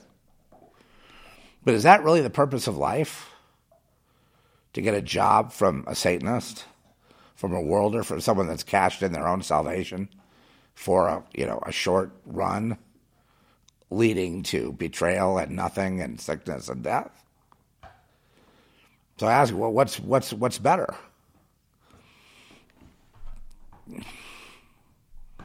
Well, better would be not just being eternal being, but having the love of God that made me, and knowing that I that I've always been here, always will be, and that's not even the question. But then the question becomes, Lord, how do I align with you? And and the other thing is to have the Lord there to be with. I'm not alone. And when you're not alone, you're very powerful. A human being is very powerful. Now, this whole slave state that's been set up, you know, is enforced by human beings. And, you know, this limitation, this cutting off of human creativity and productivity and invention, inventiveness and, and, and all that, that, that destruction of that, those gifts uh, is all man made. See, because any one of those gifts leads to truth. Any breakthrough in anything can lead to the Lord. But the same old, same old is going to be, you know, hurt the people, enslave them, but most importantly, get them to renounce God, you know, before they can repent, or get them to, you know, um, you, you, know, delay any kind of repentance. You know, think that, you know, you know, explain to them that the only way to really get along in the world is not be too religious, which none of us are really religious. It's a, you know, we are what we are. But I mean, when you when your existence, you know, if existence of a person, of a human being, threatens the you know the the entire status quo of the world, then the status quo of the world is based on a faulty premises to begin with, and should be taken down. It should be just taken down to the ground, and they know this. They know that's what they deserve, but they keep creating scapegoats to put it off on, so that they can keep going unabated. Hey, go see Girl Next if you want to see that kind of attitude and in, in, in motion, and then it'll go on even beyond that. So that's the best I could do today. You know, probably uh, I've got I'll be you know working on other things, and you know I'm I'm I can just say after the past 21 years, I thank you very much for having been there and put up with my uh, my emotions and my ups and downs and my my crazed music and and and uh, stories and whatnot. And I, you know, really, um, the main thing is I've just, I guess I, it's all been to find out what happened, you know, for me. It's, the motivation has been to figure out were they really like that? Is it really like that? What is it? Why is it hidden? Why can't anyone say anything? Why does everyone know, but no one? You know, how can you be free if you can't say, if you can't speak, you can't be with Jesus? What? So what the? You know, how it is. Oh, I had all, all kinds of theories over the years, but I, I think I've, I'm not sure I'm going to be able to solve the why of it. I can just solve the, I can say this, it is implacable and it will, the system or the situation we're in will be gone when God decides it's gone. But no human being is going to you know, it's just like, is you know, when Sean Stone said, you know, Zeph report is not going to do anything. It's not going to influence anyone. It's not going to set anyone free. It's not going to, you know, it's not going to, whatever. It's it's going to be whatever it is. It's not going to make any mark on the world. I think I told him I didn't care. That's not why I do it. But you know, well, there's where he's coming from. He wants to make a mark on the world. Um, but it's a good teaching example that interaction of how it was like oil and water. There's such a spiritual oil and water, and um, they're just repeating the same steps as being a new system with the, uh, the, those kind of people in charge, and they're the mainstream media, and then it looks that they're it's the same as the old, and they're not going to want to talk to you if you're for real, are they? so I grapple with this, and this influences my writing too and characters. But I, don't get me wrong, I love people. I just I don't you know please don't hurt me, but I I want to see people succeed. And the first thing I would tell someone, you know, if they're grappling with all this, if they're they're being recruited this way as teenagers and that way, and you know, now the trans thing, you know, be tranny to be cool, you know, all that stuff that's going on. You know, uh, what I would tell them is that um, the world will, whenever there's temptation, you know, to do this or do that or be cool, all these things that they want us to want uh, is manipulation, is is mind control, and you know, if you question that, uh, then look at who comes against you, and when they come against you, then you'll know that you know you know, you're on the right path, they're on the wrong path. And, you know, that the world is on the wrong path. The crowd is always wrong. And you're going to have to forge your own path because, and you'll meet great people along the way who are, you know, in earnest trying to find the truth or trying to, trying to really seriously fix what's wrong, you know, in themselves. You know, you know, within, I struggle with, uh, you know, terrible feelings. You know, traumas from the past, some of them, and, and you know, just, but, you know, terrible, terrible feelings and memories and things. And um, the only thing that can help me there is that the Lord gives me something new, or gives me a new way of looking at it. Otherwise, it's without that, eh, you know, people will just, as a way of trying to get rid of you, remind you how awful you are and how stupid you are and how you know, untalented you are and how, you know, blah, blah, blah, blah, blah down the line. And, you know, try to get you isolated, divide and conquer. That's what people are being used as tools. A lot of things that people do are not even their own ideas. They're being, you know, injected with ideas of what to do. Influencers are a little different. They're on the internet. And most of them are also, you know, guided into what to say, what to do. They have a, a purpose. Like, you know, we watch this uh, one guy. You know, he's he's after children, and he's he's you know he wants them to you know he wants to uh, teach them how to break away from their parents and and you know have uh, free sex or whatever, and um, and you know along the way there is the whole indoctrination that that that occurs, but you never hear you know influencers of I don't see many influencers of Christ. I see people that are preachers. I see people that are, you know, having churches. I see the Rodney Howard-Browne type guys out there. There's some of those. I see, you know, various people, you know, dividing the word. I think that's all, you know, it's all good. It's all fine. It just doesn't, it, I, I, it's not going to, you know, they're trying to help in their communities, and that's that's great. Um, but it's not what I'm looking for. So, what do you want? Well, there's a lot of things that are in my mind that I want to figure out, you know, that I that I remember or glimpses of things or thoughts I've had, and I want to just get a whole, you know, a, sort of a, a gestalt, you know, view of all things as multidimensional as it has. That doesn't paradoxical, multidimensional. None of that bothers me. So, as you know, and, you know, what is really, really, you know, at the bottom line, if the devil knows he's defeated, and if if Jesus won at the cross, if it's you know, if that's over now, why is most of the world taken? And the, so the, does beg the question whether this is hell or not you know, and that and if it is, it, it's it you know go with Jesus because uh, you know Buddha, all life is suffering. You know, you know, Buddha, just let go of all your expectations. The yogi, you know, Sadhguru, let go of all expectations and all your thoughts. Let go of everything. And the other day he said, "Put me and take me with you, whenever you're sad, depressed, and I'll take care of it." Okay, this is now that's see, it was right for me to be, you know, uh, you know, dissenting voice on his little blog because that's very dangerous. You know, because you're inviting in whoever controls him, you know, whatever entity controls him.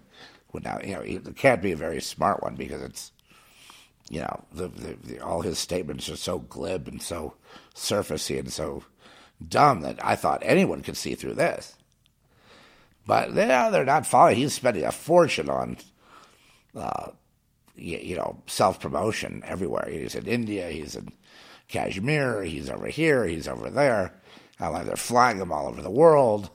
And it's like, wow, they're really pushing to try to get those numbers up. And it's like, you better get those numbers up, or you know, Klaus is going to pull your contract. Of being the guy, probably is going to, you know, next thing you'll see it will be a woman who'll be like him, but it'll be a woman guru and that'll be the popular one, and then they'll all, you know. Ah, uh, no, I've I've seen the movie. I'm, I'm bored. You know, I it, he's too stupid to say anything about. It. He says stupid things. One of his people said, "Well, his his wisdom is six thousand years old," and, and like you know, pull a pull pull a, pull a, you know pull a rabbit out of your ass, right? I mean, it's like, oh, okay, well, be, you know, before six thousand years was, I am. How's that? You know, I am all ages. And I know bullshit when I see it. And that guy is bullshitting his way, trying to be the world guru, you know, and, and you know, the, the ecumenical religion that's the one world religion, and he's being, you know, set up to do that. The only problem is he's not really gaining followers anymore like he was. He needs to have millions and millions. Uh, they say he has six million, but that's he's not going to cut. He just doesn't have the intelligence like a Rajneesh had, or you know Maharishi, Mahesh Yogi, or the uh, you know the Siddha guy, you know Muktananda. He doesn't have you know, and, and even better, you know Muktananda's. Uh, you know, uh, the ones that came afterwards were, you know, look promising, but none of them had become the world guru. None of them had become, uh, you know, the world antichrist, the world, you know, the, the leader of the ecumenical religion, the, the, the leader that you know, takes you to the, the ultimate religion, ultimately influence. And one of the reasons for uh, the Sadhguru thing is because he doesn't have the gift of elocution. He doesn't have the gift of vocabulary or uh, spiritual conceptualization, you know, that a lot of these other, you know, gurus and people, you know, uh, I'm thinking of Rama, Ramakrishna or Krishnan and you know, some of these other people that had, you know, they were, um, you know, a lot of them borrowing from the Bible, you know what I mean, and the, and the Vedas and what he doesn't really have. I, I don't think he really knows. Uh, he says, "Yeah, I want people to do yoga every day. If there's my wish for the whole world to do yoga, I, yet he doesn't ever define it. Like he doesn't even know what it is. He just thinks that's a good statement to make. But hey, I can't help it. You know what? People have their own follow. You know, they follow what they're going to follow. If they're follow, it's you know, it's on them, not me. I can go in there. I know that when I, a couple of times I've made a little snarky comment or something. I've, you know, maybe I've helped somebody out. You know, over there that's just getting caught up in that spirit. Then they realize, you know, there's really no easy way out of this thing. He's, he's, you know, if you follow me, you'll never have a bad day. I mean, he says stuff like that. Take me with you, you'll never be depressed again. It's like, okay. Why should I waste my time even responding to that? And then, you know, it's like, um, how today was how you do you react to something.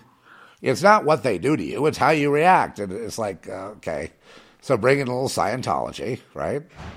It's all about how you react, right? Tom Cruise will tell you that. I, I mean, it's it's just not.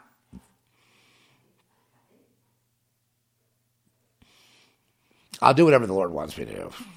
If He wants me to come, I, I just can't stand, you know, the the the the the, the, uh, the shallowness, you know, the sort of it's like this this this kind of um, Don't know what passes for wisdom. I guess today is pretty pathetic, and you know it does show that you know um, reading books, grappling with philosophy, knowing the world's religions, you know, knowing the, the struggles of people, knowing what people are trying to do, what they want, knowing some history, having you know some kind of education, even just enough to know the processes and how they kind of work, um, would make you qualified to speak on things.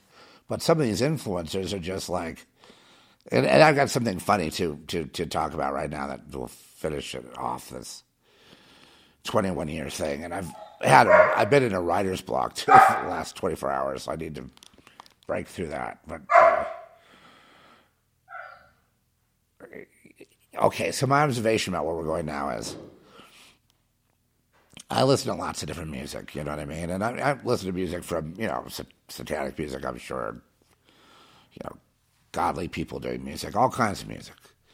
And what it looks like to me now, you, you watch the club trends and the pop trends, but really behind that are the DJ trend because there are, there are a lot of the writers of pop music and, you know, getting artists to, you know, and then they're out there, you know, doing shows and, you know, they they make, you know, a DJ makes a pretty good living. Anyway, so now it's gone from just recently, and I talked about this yesterday.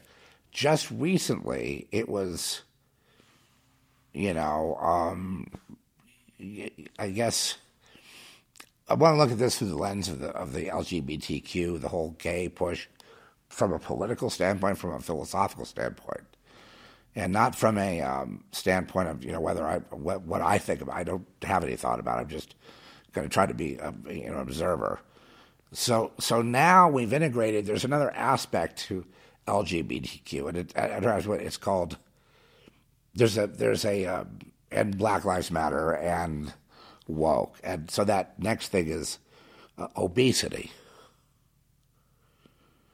And so I'm seeing it. I saw it when I first started noticing it. I guess it was with uh, I forget the guy's name, the guy that, you know, the, the Grammy guy who did his, like, you know, humping, you know, mad humping, you know, homo humping night at the Grammys or whatever it was. And I, you know, whatever. So, so, so was that. And there, but there was a tremendous weight gain on this guy.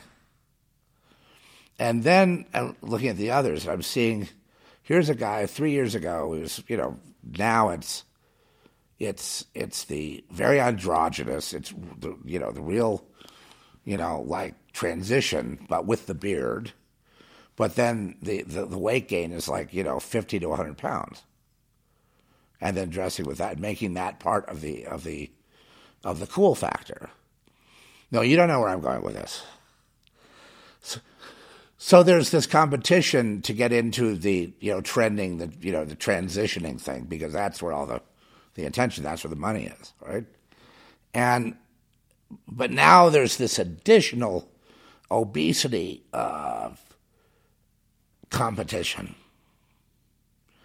That that thin, wafy, you know, sort of feminine male guy. That's that's not it. It's that. So there's that that that uh, pushing for that, you know, and then flaunting the obesity in public. You know, something that used to be recoiled at. It's like, well, hide that away and it, it's becoming a real thing. I mean, it's becoming a competition. I mean, big time. And so I was watching this one DJ, and it's how he changed over like a 15, 20 month period, just looking back at pictures on Spotify and seeing now this uh, these obese people. And I, and I do believe this is being done as a fashion, as part of the wokeness, transitioning total acceptance, all inclusive, blah, blah, blah. So it's not becoming, you know, a male to female that is, you know, really beautiful in, in terms of the traditional female model that we've had over the years. It's now becoming this other thing that doesn't look like that. It's the male, fully transitioned, and the obesity and the kind of clothing and everything that would be the opposite of that beauty, in a sense, but then very, very, very highly stylized. you know, so way stylized. And, um, and of course, all these guys, uh, you know, the, the competition for gender fluidity, it has to be gender fluid. It can't be binary. It can't be, of course, cisgender and all that. It's just, you know, those are just squares and people that, you know, they're straight idiot people. It's, it's got to be as radical as possible. It has to be as complex as possible. You know, almost. Then there's another component to it that's going into it, which is this non human component. To be as if it's not completely human. And that's coming in now. And of course, as a prelude, too, of bionics, you know, cloning, and you can see how all that comes uh, with people's need to modify their bodies and modify their right in this competition of what's cool and it's really wild. It's it's really you know quite amazing. And so what I think is happening is that obesity is becoming and it has this has happened in the past becoming a Uh, you know a beauty thing a sought after thing and usually that happens when there's not enough food to eat if you're fat you're you're doing well you know but I mean, it's coming in right now, you know, and usually the artists are going to bring it in first before it becomes a thing with the public. And so the artists are bringing it in. And I'm looking at, I'm kind of amazed. I mean, it's really mind blowing, you know, as if I'm just watching this thing happen so fast. And what it means is that, you know, because the way it was with the powers that be is obesity would be given to the masses. And if you were cool, you were skinny. You could never be too thin or too rich, remember? That was the Hollywood jargon. I mean, that was the whole thing. The more waif like, the more like Twiggy, the more you got the accolades. It has completely reversed. And so now what I think you're going to see in society is the, that there's this trend across the board. And then if anyone criticizes it, you're really racist because you're really attacking black people when you criticize obesity. They somehow linked it to black people, which I don't understand that, but they're doing that. You know, you know black fat is beautiful or whatever. So it, it's all amalgamating, and uh, no, none of my. I have no no opinion. I'm just, you know, it's there's nothing. I'm watching in amazement. I'm just trying to understand. And as it's going, I'm trying to make prediction in terms of fashion and, and, and culture and entertainment. And I think what's going to happen is that's going to become a thing and uh, pretty much across the board, they what wants to be cool has got to be fat. I know, and that people that are trying to get fat, they won't be able to. They're going to be forced to be skinny because when you're skinny, you're not cool. You're, you're not you're not arrived. You're, you you don't have wealth. You don't have gravitas. You don't have power. You don't have influence. You're not going to do well on TikTok unless you've got some pounds. But if you go to eat to try to eat now, suddenly you're not going to be able to eat and gain weight. As if there's a switch they turn on. I know that sounds insane. I know that sounds wild. But you people have struggled with weight, they're now going to make you skinny. And, you know, when I ate two pizzas and I ate this, I, well, I lost my appetite. Yeah, you bet you've lost your appetite. Because you see, that's now reserved for the celebrity, for the real cool people. And I saw it with this uh, Sam, what's his name? You know, the, the guy that you know, caused all the controversy with his gay, um, you know, dancing and you know, the, you know, the pee pee gate, you know, pee pee you know, urine flying. I don't know. You know, it just it was uh, on public television. You know, just like entertaining children. and I'm sure he feels great about it. He feels wonderful. Well, they all feel wonderful. They're all fat now. So now they're all going to be really fat, and you won't be able to get fat. So maybe there's this hidden benefit that um, because people that are fit are now looked down upon. You know, they're racist. They're they're you know there, there's something wrong with them. So that's the that's the new you know they put it into motion a, a few months ago. And how many people have conformed to it is amazing. So, you know, the world, absurd as that sounds, and absurd as this world is, um, you know, no one blames you for freaking out. I think, you know, we got to you know, in my case, I got to push myself to produce work. You know, I've got a project I have to write. I got to get it done. I got you know things I have to do, and as long as I keep after those things, I think I can do well. when I slow down and you know, for older people, when you slow down and not do anything, and everything gets really slow, you can get depressed and sleepy and tired, and you know, you just have to find a way to keep pushing. God will tell you when it's over. He'll take you. Boom. And, you know, I just got to give it to the Lord. I'm just, at this point, it's gotten so wild. The only sanity that I can see in all of it, in understanding it all, is um, to go with God. And that's how I understood that this dividing line of the world, you know, the other side. Usually, when they say the other side, they mean the dead. Of course, they don't really mean that ultimately. And you know, but no one could explain it. Nobody, you know, it's non-wake territory. So here's here's my conclusion then after 21 years. It's of God. God made it that way. It's really the threshing floor. And now it may seem cruel uh, but you know, what do you think you're here for? You're here to what? You, you know, build something, a tower, Tower of Babel to the moon. What, what are you here for? You're going to die. So what do you? What, what's the point? Everything you build will crumble. So what you? What are you here for? Right. For what's you? What's in you to do? What's in you? What what what drives you? What's what's the problem? Oh, there's no problem. I'm having a wonderful time. I'm blissed out every day, says Sadhguru. I just bliss, bliss, bliss, bliss, bliss. If you want to bliss around with me, just put me in your heart. He's asking you to worship him like Jesus now. First time I heard him do that. That's desperate, huh? If you're depressed, if you're sad, take me with you. And when he said that on that video, good thing I saw it he looked depressed and tired. He needs that energy. He needs your soul. He needs your battery power. So,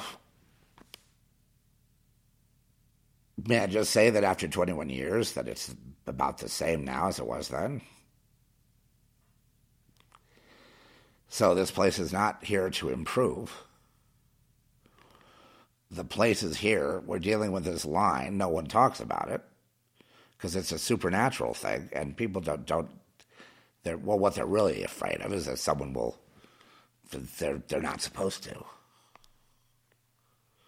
And that's what made see. That's what I thought in the beginning when I was dealing with this as a child. That there, there there's all this, you know, and there had to be some way it was regulated. There had to be some organizing principle behind it that people could all be acting on the same page, doing the same thing, saying the same statements when they're coming at you, you know, say on a stalking thing or whatever.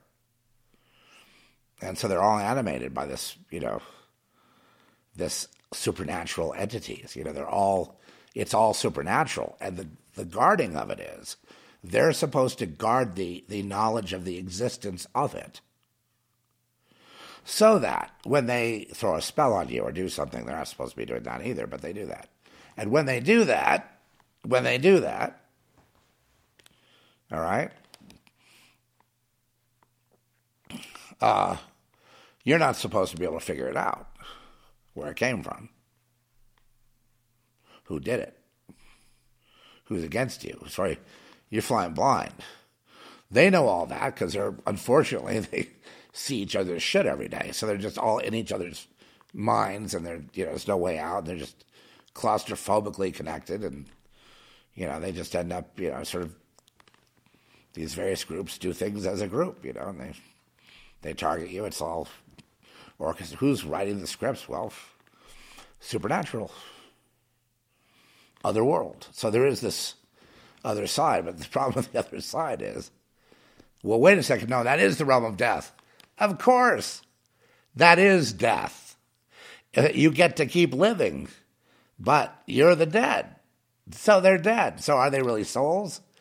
Not really, but they, but they are in this realm. Their bodies are still going, and their job is to, you know, take souls away from God. The, the, the, the saint of the Lord, the children of God, the idea is to find your way home to God and abide in, you know, Christ, which is God. Just go read the first chapter of John again, you know, just the first page, just one more time. So you can just understand this thing. And then, you know, you can go to John 17 to understand one function of Jesus of how he takes care of his own. He's here with me. He's taking care of me. He's making sure I don't go over any lines and talking or cause some problem because I'm not. Because most people in the world wouldn't even understand what I'm talking about because they have had to divorce themselves. They do, but they don't. You know what I mean? It's sort of something that it's you know the unsaid. There's like the, the elephant in the room that no one sees. The emperor has a new clothes. It's all the same thing. And people have, they know, you know, when you you do bad things to people and you don't feel guilty, your conscience is seared, you become a criminal. You know, and that's and unfortunately the criminals are in charge. The world's under siege. People feel terrible. People are having a hard time and they're, you know, it's getting harder and harder, you know, and they're, you know, violence is breaking out everywhere and you know, all anyone really wants, I mean, the people I know, they they they would just like to have a chance to have a life you know, without all this warfare, without all this trouble and strife, you know, or have a friendship without all kinds of, you know, just horrible consequences of misunderstanding each other. And, you know, you get an email, they go, oh, they hate me, or they, oh, you know, they, you know the, all this trickery the devil does, or the, you know, fuckery, whatever and being followed and being paranoid and being you know and, and feeling good and being able to be engaged being able to produce work being able to to to work and produce being able especially to praise god to to really take home of you know who you belong to and who made you and, who has your you know the, the, the your love destiny of, of love of, of eternity who's got that who's got the way and Jesus is the way. So it's like, is the way. Is life. Okay, that's life, not death. So this side is life, that side is death. If you sign on to the death side, they'll, you know, they'll pay you, but then they cash in at the end because they get your soul, right? They, then you go with them. And if you're really fully conscious of all that, then that may be a consequence. But let's say you don't know any better. I believe that's why Jesus is, is there to repent. But you have to actually go through the repenting, which means, and you have to follow Him, and then and then take the persecution. If it doesn't come, uh, then something's maybe wrong a lot of times I take persecution personally too. I don't like it. And persecution to me is like something being done to you in a negative way that is just off the wall unfair. And out of nowhere, you don't even know the person who's doing whatever. It could be a delay in a line. It could be a random thing. It could be an audit for the IRS. It could be, you, you know, just anything, you know, and, and, you know, you're going to have to take time and, deal with it. The other guy isn't. Psalm 37 says, Look, never envy the wicked. God has his time for them. You know, you don't need to you know envy the wicked then go become wicked so you can have what they have. Not the way to go. You know, don't envy the wicked. That's that's not when they do wickedly to you. You can hand it off to the Lord. You know, don't do wickedly. You know, the Bible also says do you know return good for evil.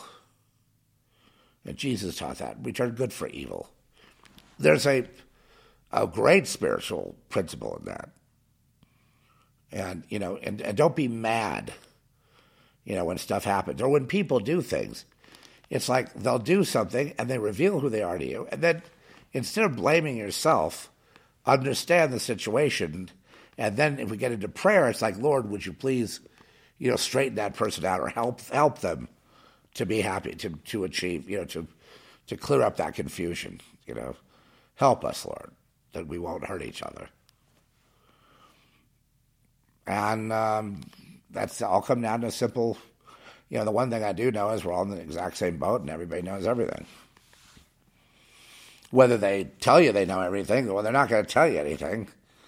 But the ones on the occultic side, the side of death, if you like, the cross the river Styx, by any and all means and different, uh, you know, descriptions, and the ones who applaud being part of, you know, organized, conformed, you know controlled society.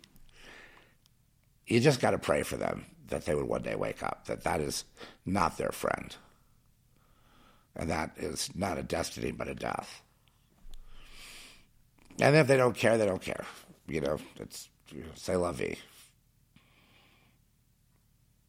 But I think if you could only know who you are here, and you have that power, that connection to God, and you literally can do a lot with prayer and people that are just, you know, unequally yoked and they're coming at you. And, you know, it's it's not enough to just avoid them. We have to, you know, experience what we experience and then you know grapple with the, with the personal feelings and ultimately giving it to Christ and ultimately you know in forgiveness and in love praying that you know they will find a solution to because when people are mean and betraying and things like that they're very unhappy.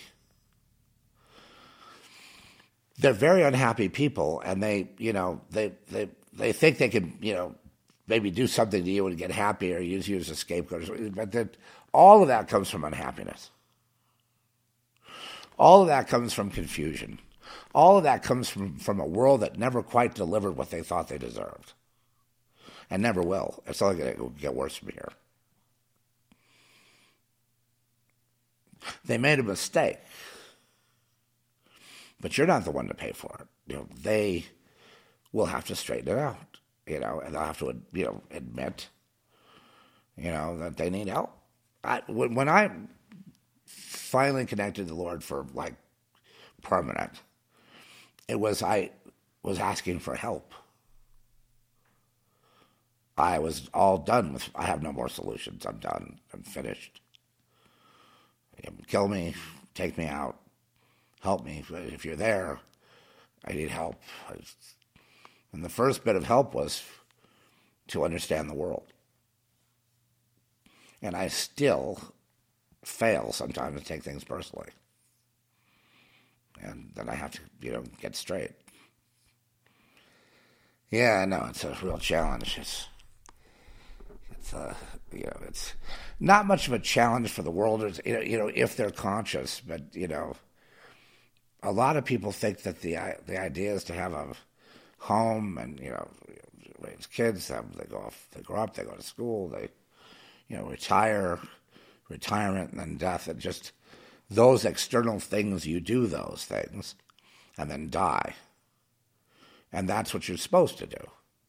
And anything more than that's mental illness.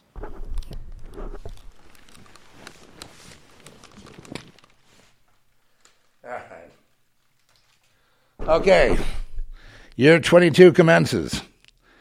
Two hours, eight minutes, 44 seconds of, you know, I don't even know what we were talking about. It was like we were in the the quagmire of paradoxes and multi-dimensional stuff.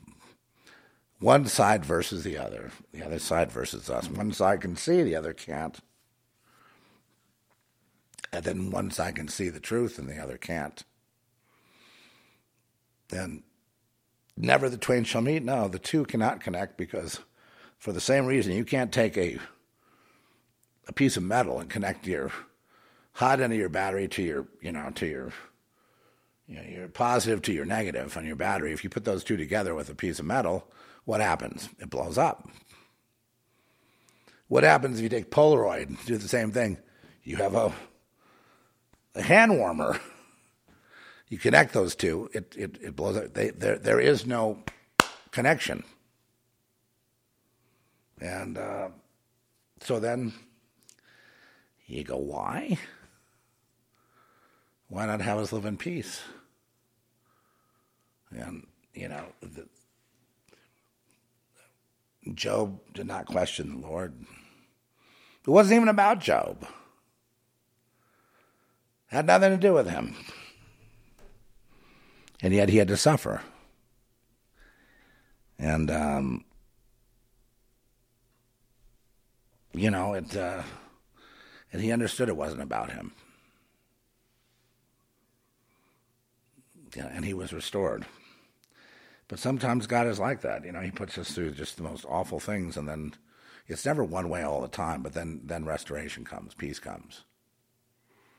So for those suffering and for those in, in enjoying, I pray that you have enjoyment. You know, regardless, that you always know the Lord is there.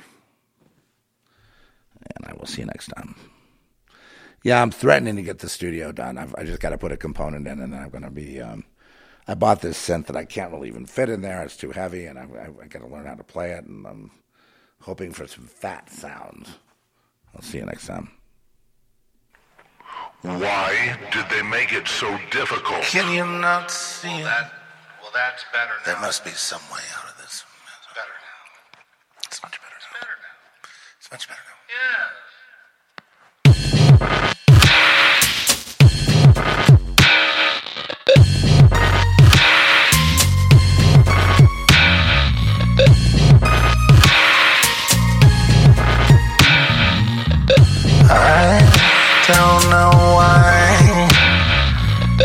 Thought you would keep on. Now that everybody knows from your head down to your toes, you really did wrong to lock me up in the asylum.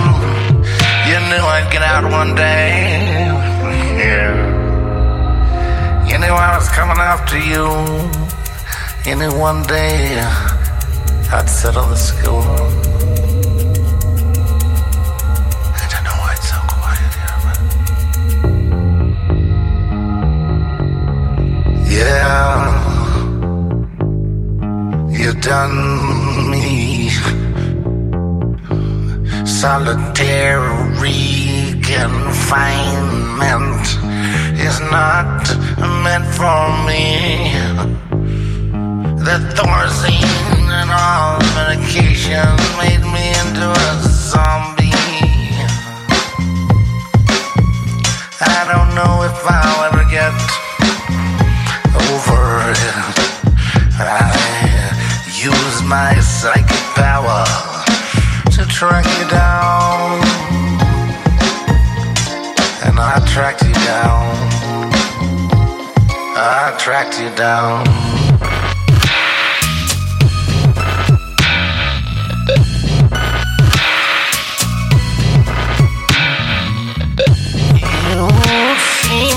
Think that I won't ever come back. But now I'm. That was me you waved to on Sunset. I saw you there. Some old BMW. Then Lida Whittier going to check on your mom's house. Don't think that I forgot for one minute how you delivered me up to Satan. And I did object because I'm not just like you. I have a point of view. You have no right over my soul. You have no right. I know you're mind controlled and your soul is gone.